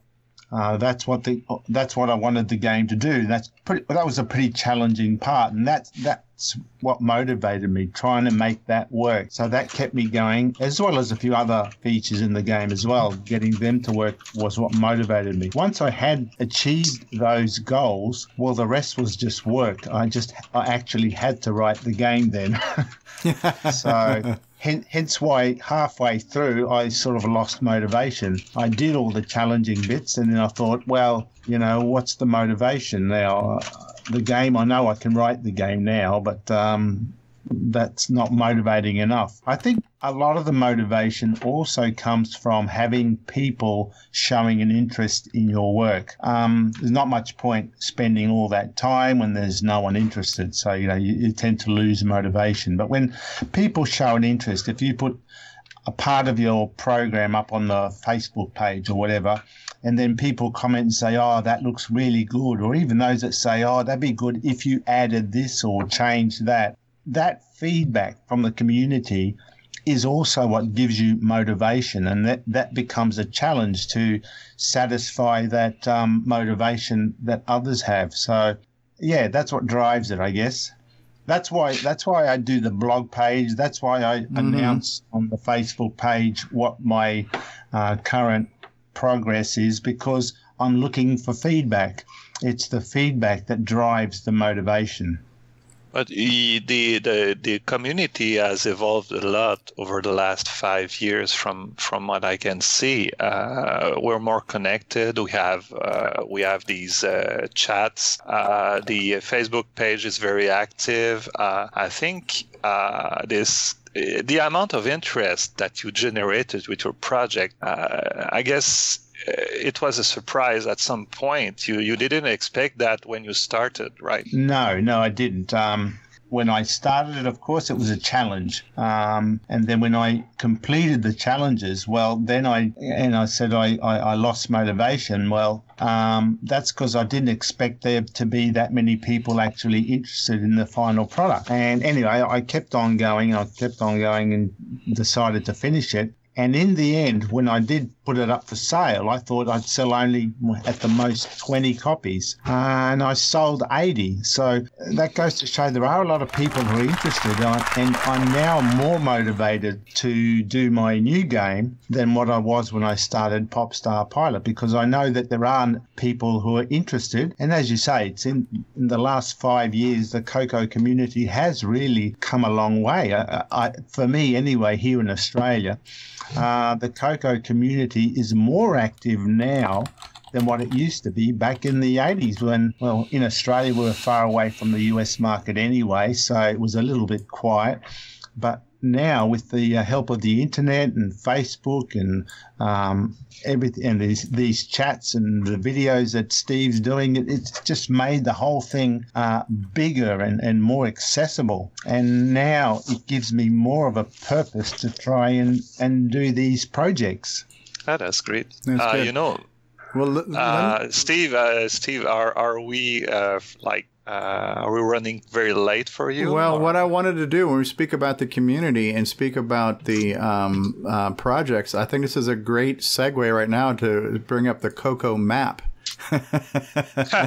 yeah, because- I was happy you, you took over. Because, uh, here it is. About motivation, I, I have lost my motivations on, on the way. Uh, I, I could still manage the map, but I mean, I, I entered more than 200 uh, of these Yeah, you did. You I'm did. happy you, you, you entered the 50 next. yeah, yeah. So, and I have more to do. I have more. I have more people to respond to. But so this is a, piling up. It's piling up, and at some point they're they're gonna get like um, a bit impatient. I think the backlog right now is only two or three people. I'll get to them today. So, um, so this is a what, what what happened? What what happened in that?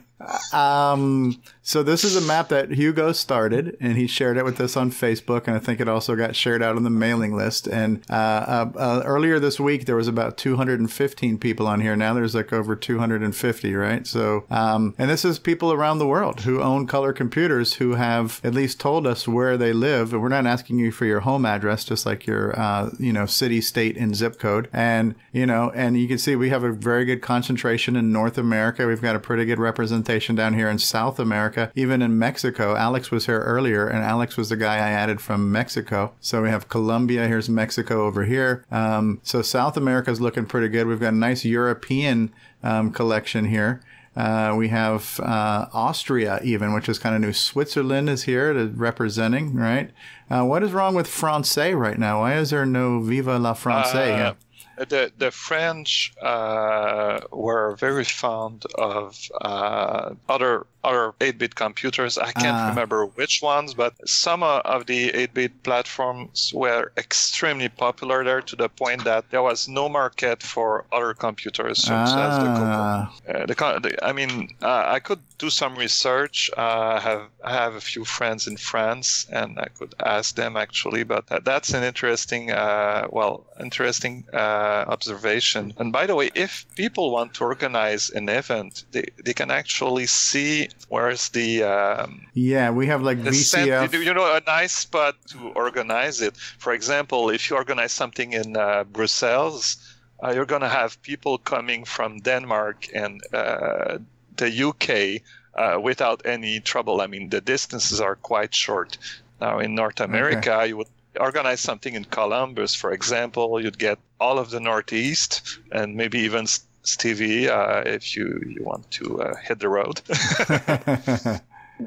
That's been my dream to be a traveling. Uh, yeah, I want to hit every retro show there is around the world. You know, at some point in time. So I need to get a few more, couple hundred million subscribers on my YouTube channel to help fund this. my, next, my next challenge is to drive to Ohio. oh yeah, for the Tandy Assembly. Yeah. So um, yeah, so this map is neat. So you can uh, this map. There's a link to this map on my uh, YouTube, uh, Facebook, uh, my website, whatever. Yeah, it's on my website, amacoconut.com. Um, and you can email me or Hugo um, or leave a comment on the mailing list, um, and we'll try to get you in there. So let me go back to some of the comments in chat because we have gotten through. Uh, I've missed a few of them. So when we were talking about motivation, um, well, Evan Wright's the one who brought up the map too earlier. So we were talking about motivation, Evan Wright says the key to happiness is setting the bar low.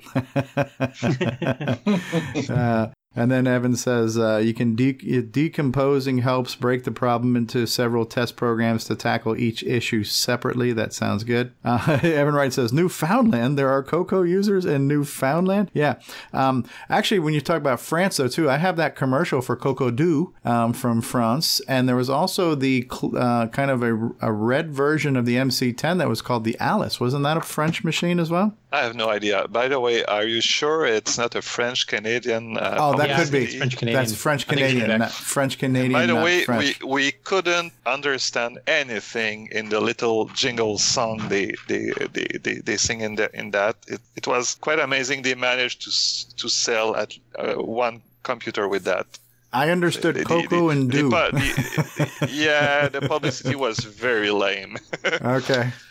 Okay, but yeah, I remember seeing the red version of the MC10 that was called the Alice, and I thought that was French, of French origin for the for the Alice computer. Have to look into that. Very cool. So yeah, so Paul, I'll get you. I'll get you added. Paul, send me a. Um, just email me your information again because I might forget. Um, and yeah, so and so Paul Paul Fiscarelli, who's with us right now, FICEGAP. Um, he's the guy who also responded to one of my um, basic programming things where I, I created a demo and I said um, I'd like to see somebody else send me their version of this demo. So he sent me a virtual floppy disk by email, and so I've gotten a few kind of community contributions to my programming series now too. And I think he just sent me a new one too on Ghostbusters because uh, Mark John Mark Mobley sent me the Ghostbusters demo that Bob Swoger had converted from a PDF document to a OCR to whatever and stuff like that. So it was a cool little story and how that got translated back to the Coco, talking about modern technology. And so yeah, it's kind of cool. When I started doing this programming in BASIC thing a year and a half ago, I was doing it for me. I was doing it as a tutorial for somebody who's maybe never done it before. And I and I thought at the time, you know, maybe some kids might want to watch this, and um, maybe I'll inspire some kids like I was inspired. And it turns out I'm getting more responses from adults, which is fine. You know, whoever wants to watch it, it's fine. And now I'm getting um,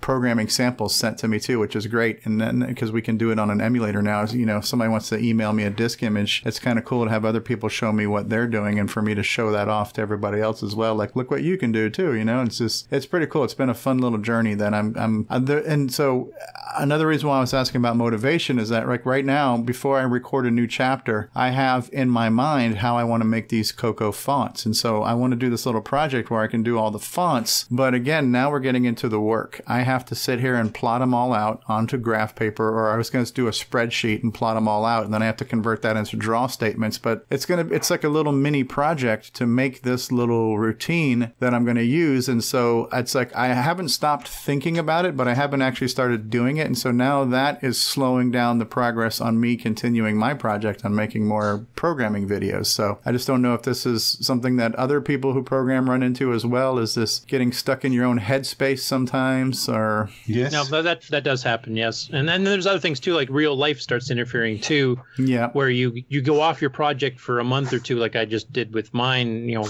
being busy with work, and now it's like I finally got some time off. I can get back to the project, but I also finally got some time off, so I'd like to just rest and like veg out watching TV or something. So Mhm. Yeah. sometimes that Yeah. that kick I to get can you back in is hard. yeah, And it's when like I you told. spend, uh, when you spend your day working on a computer, uh, maybe you don't want to spend your weekend programming a game. Yeah. What I actually did is I took my whole little setup. My whole setup is in VCC and it's a very small folder. I've stuck that in my Google Drive now so it synchronizes and I can run it in my laptop. Uh, so, like sometimes I, because I teach at night, if I get in early, I can just open up my laptop and maybe work on things too and do some prep work and everything. So, I've kind of um, cloud synchronized my whole little programming project now. So, it makes it a little bit easier for me to do uh, from anywhere. And I'm even open to sharing that Google Drive with anybody else who wants to collaborate and send me. And so instead of even having to email me a disk image, if you just want to drop it in the Google Drive and we can work on projects together, we can do stuff like that too. Nice, nice. Um, Oh, Steve, uh, you know, uh, we, we asked a question. Uh, we asked a question earlier about what what happened in France. Well, I have found some uh, very interesting information. Uh, there was a series of computer built by Thomson Okay. from 1980, 1982 to 1986 or 7, uh, 89 actually. And these series of computers were uh, using guess guess which com- which processor was was used. The 6309. No, the uh, six- 68, the 6809. okay, So 6809. they, they, they have this series of computers which were very, very uh, popular, and the uh, graphics levels are uh, a bit similar to the Coco 3.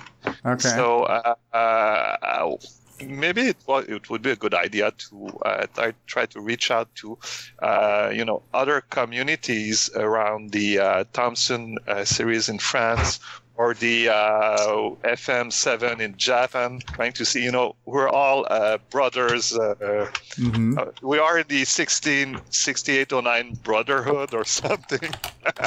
trying to see, uh, is there a community? Uh, is, the, is this alive and kicking? What was it? What was the Japanese one? Uh, FM7. FM7. Yeah. Yeah, So there's Fujitsu's the F- I Thomson M, the Thomson M series in France, and the uh, FM, the FM7 in Japan, for example, which are uh, seem to be uh, very good uh, comput- computers based on the six six eight oh nine. Somebody asked recently about the FM7 on Facebook. I think it was. I guess the processors, the graphics are actually exchanged through some sort of tunnel. Yeah, well, the uh, the graph, you know, the concept of uh, graphics aperture, which was used also on the VGA card on the PC. Uh, you have a, a little window in RAM uh, used for uh, communicating with the uh, video card. Uh, to, to transfer pixels, and this little window is actually smaller than uh, the screen. So you have to move this window, and it makes the performance. Uh, well, it has an impact on the performance because you, you can't write over the whole uh, video uh, screen. Uh, you can write a diagonal line in one one shot. You have to plan it in advance. So I had this problem with, uh, when I was programming on the PC, uh, trying to do uh, some uh, super VGA graphics. Uh, there was this, the same concept of aperture. It was a pain in the ass. Uh, the, also, the uh, FM, uh, the FM7 could display eight colors. So the graph, the resolution was as good as a Coco 3, but you had a fixed palette of eight colors. So uh, there was a severe trade-off there. I guess uh, you couldn't design all the uh, fancy, colorful games that you could on a Coco. So really, the computer is much faster because it's dual processor, but uh, it's more uh, primitive than the Coco 3. Uh, it was launched uh, earlier in time, at a time where uh, the concepts of palette were uh, seldom used on personal computers, and eight colors looked like it was like super cool at the time. Yeah. Uh, in 1986 or 7, it was already a bit Yeah. you know, dated. So I don't know how much we should like be amazed at the FM7. I'm still trying to find some uh, demonstrations online or an emulator or at least a video showing what it was able to do. And There are some videos on YouTube for the. FM7. Are, are there games running on this computer or only uh, static images? There were some games I remember seeing a few on YouTube. I don't know if they're still there or not. I'll see if I can find them. that would be nice to you know to compare and uh, i'll try to find some demonstrations of the thomson series I, I knew about this computer you know the french one i knew about this computer but I, I i never realized it was based on the motorola processor i guess it makes it much more interesting for us Yeah, definitely. Have you got a link to a website? There's some so, uh, so far i'm on uh, wikipedia uh, I haven't tried to, to find anything uh, yet. At least if, if the software is in French, I'll be able to do a, some kind of presentation for you guys. If anybody out, do I just I just want to throw out a quick shameful plug, and, and I'm going to have to wrap up here in a few minutes too. But if anybody's watching right now on the live stream and you have not subscribed to my channel, I'm at 1,599 subscribers. I'm one subscriber away from 1,600 subscribers. So somebody help bring me over the limit and bring me to 16k like my original Coco. uh, that's cool. Yeah, lots of uh, lots of cool links out there. This is and, and the great news is is that we've been talking for two almost three hours and we haven't run Uh, out of look- things to talk about. So I, I think Coco Yes. Talk has got more life in it still still to come. Steve, Steve, look at your account now. Look at my count now. Okay. Uh, did you just unsubscribe from me to screw with me, Hugo? I just subscribed back now. Oh, so, okay, now, now I'm at 1601. Okay. Oh, Well, you want me to drop that a bit more? I can draw. I can do that. All right, I just reached 16K on this broadcast. So, boom, we are there. History has been made. 16k. Now I need to go to 30. No, 64k is the next one, right? I'm just going to jump right over 32. So that's cool. All right, guys. Well, well, let's go ahead and wrap up this talk. Let's save some more talk for next week. Um, this was definitely a lot of fun, and I, I think I've mentioned this before, and I think so far people are saying they're interested in this. Um, I, I'm open to also having another live talk that's not necessarily about the Coco, that's just more generic, where we can talk about gaming and computers and technology and just more possibly modern general interest things. And so, if there is an appetite for other live talk shows and discussion shows, um, it's turning out to be, I think, fun for everybody involved. I think the people up here talking are enjoying talking. I think the people watching are enjoying listening. So um, there might be room for more talks on a, a, wider range of topics. So if that is of interest as well, for those of you watching and those of you participating, um, leave us some comments as well. Glenn Hewlett says, I always enjoy these Coco Talks. We enjoy having you, Glenn, and we enjoy what you've been working on with Pac Man and everything else. So we're looking forward to more stuff. Um, Cool. Well, on behalf of Hugo and Mark and David and Grant and Nick and Curtis and Bill and Bruce and myself, I want to thank uh, everybody for being here. James Ross just comes in says I've been lurking for like the past 45 minutes. Good talk. Thank you, James Ross, for being here. Um, always a pleasure to have you. And uh, leave us some uh, suggestions and recommendations on what to talk about next week. And we'll be back and we'll do it again. All right, guys. Thank you so much. Coco forever and uh, all that good Bye. stuff. Okay. Thanks, guys. Take care, everybody. All right. Bye. Bye bye. You bet. Thanks for listening to another episode of Coco Talk. We certainly hope you enjoyed the show. And if you did, why not check us out on the web at cocotalk.live, where you can watch video replays of all of our live episodes, as well as send us feedback and suggestions for the show. We'd certainly love to hear from you. Until next week, I'm the original gamer, Stevie Strow. Keep on cocoing, Coco forever. Have a Coco day, and bye bye, everybody. Hey, what's going on, everybody? It's me, it's original gamer Stevie Strow. You know, gameplay goodness. To get your very own Gameplay Goodness DVDs featuring color computer games played by the original gamer Stevie Strow, visit 8bit256.com and grab yourself a Coco Gaming DVD today. That's 8bit256.com for all of your gameplay goodness needs. You know, gameplay goodness. This is how we like to do it. Gameplay goodness. All right, people.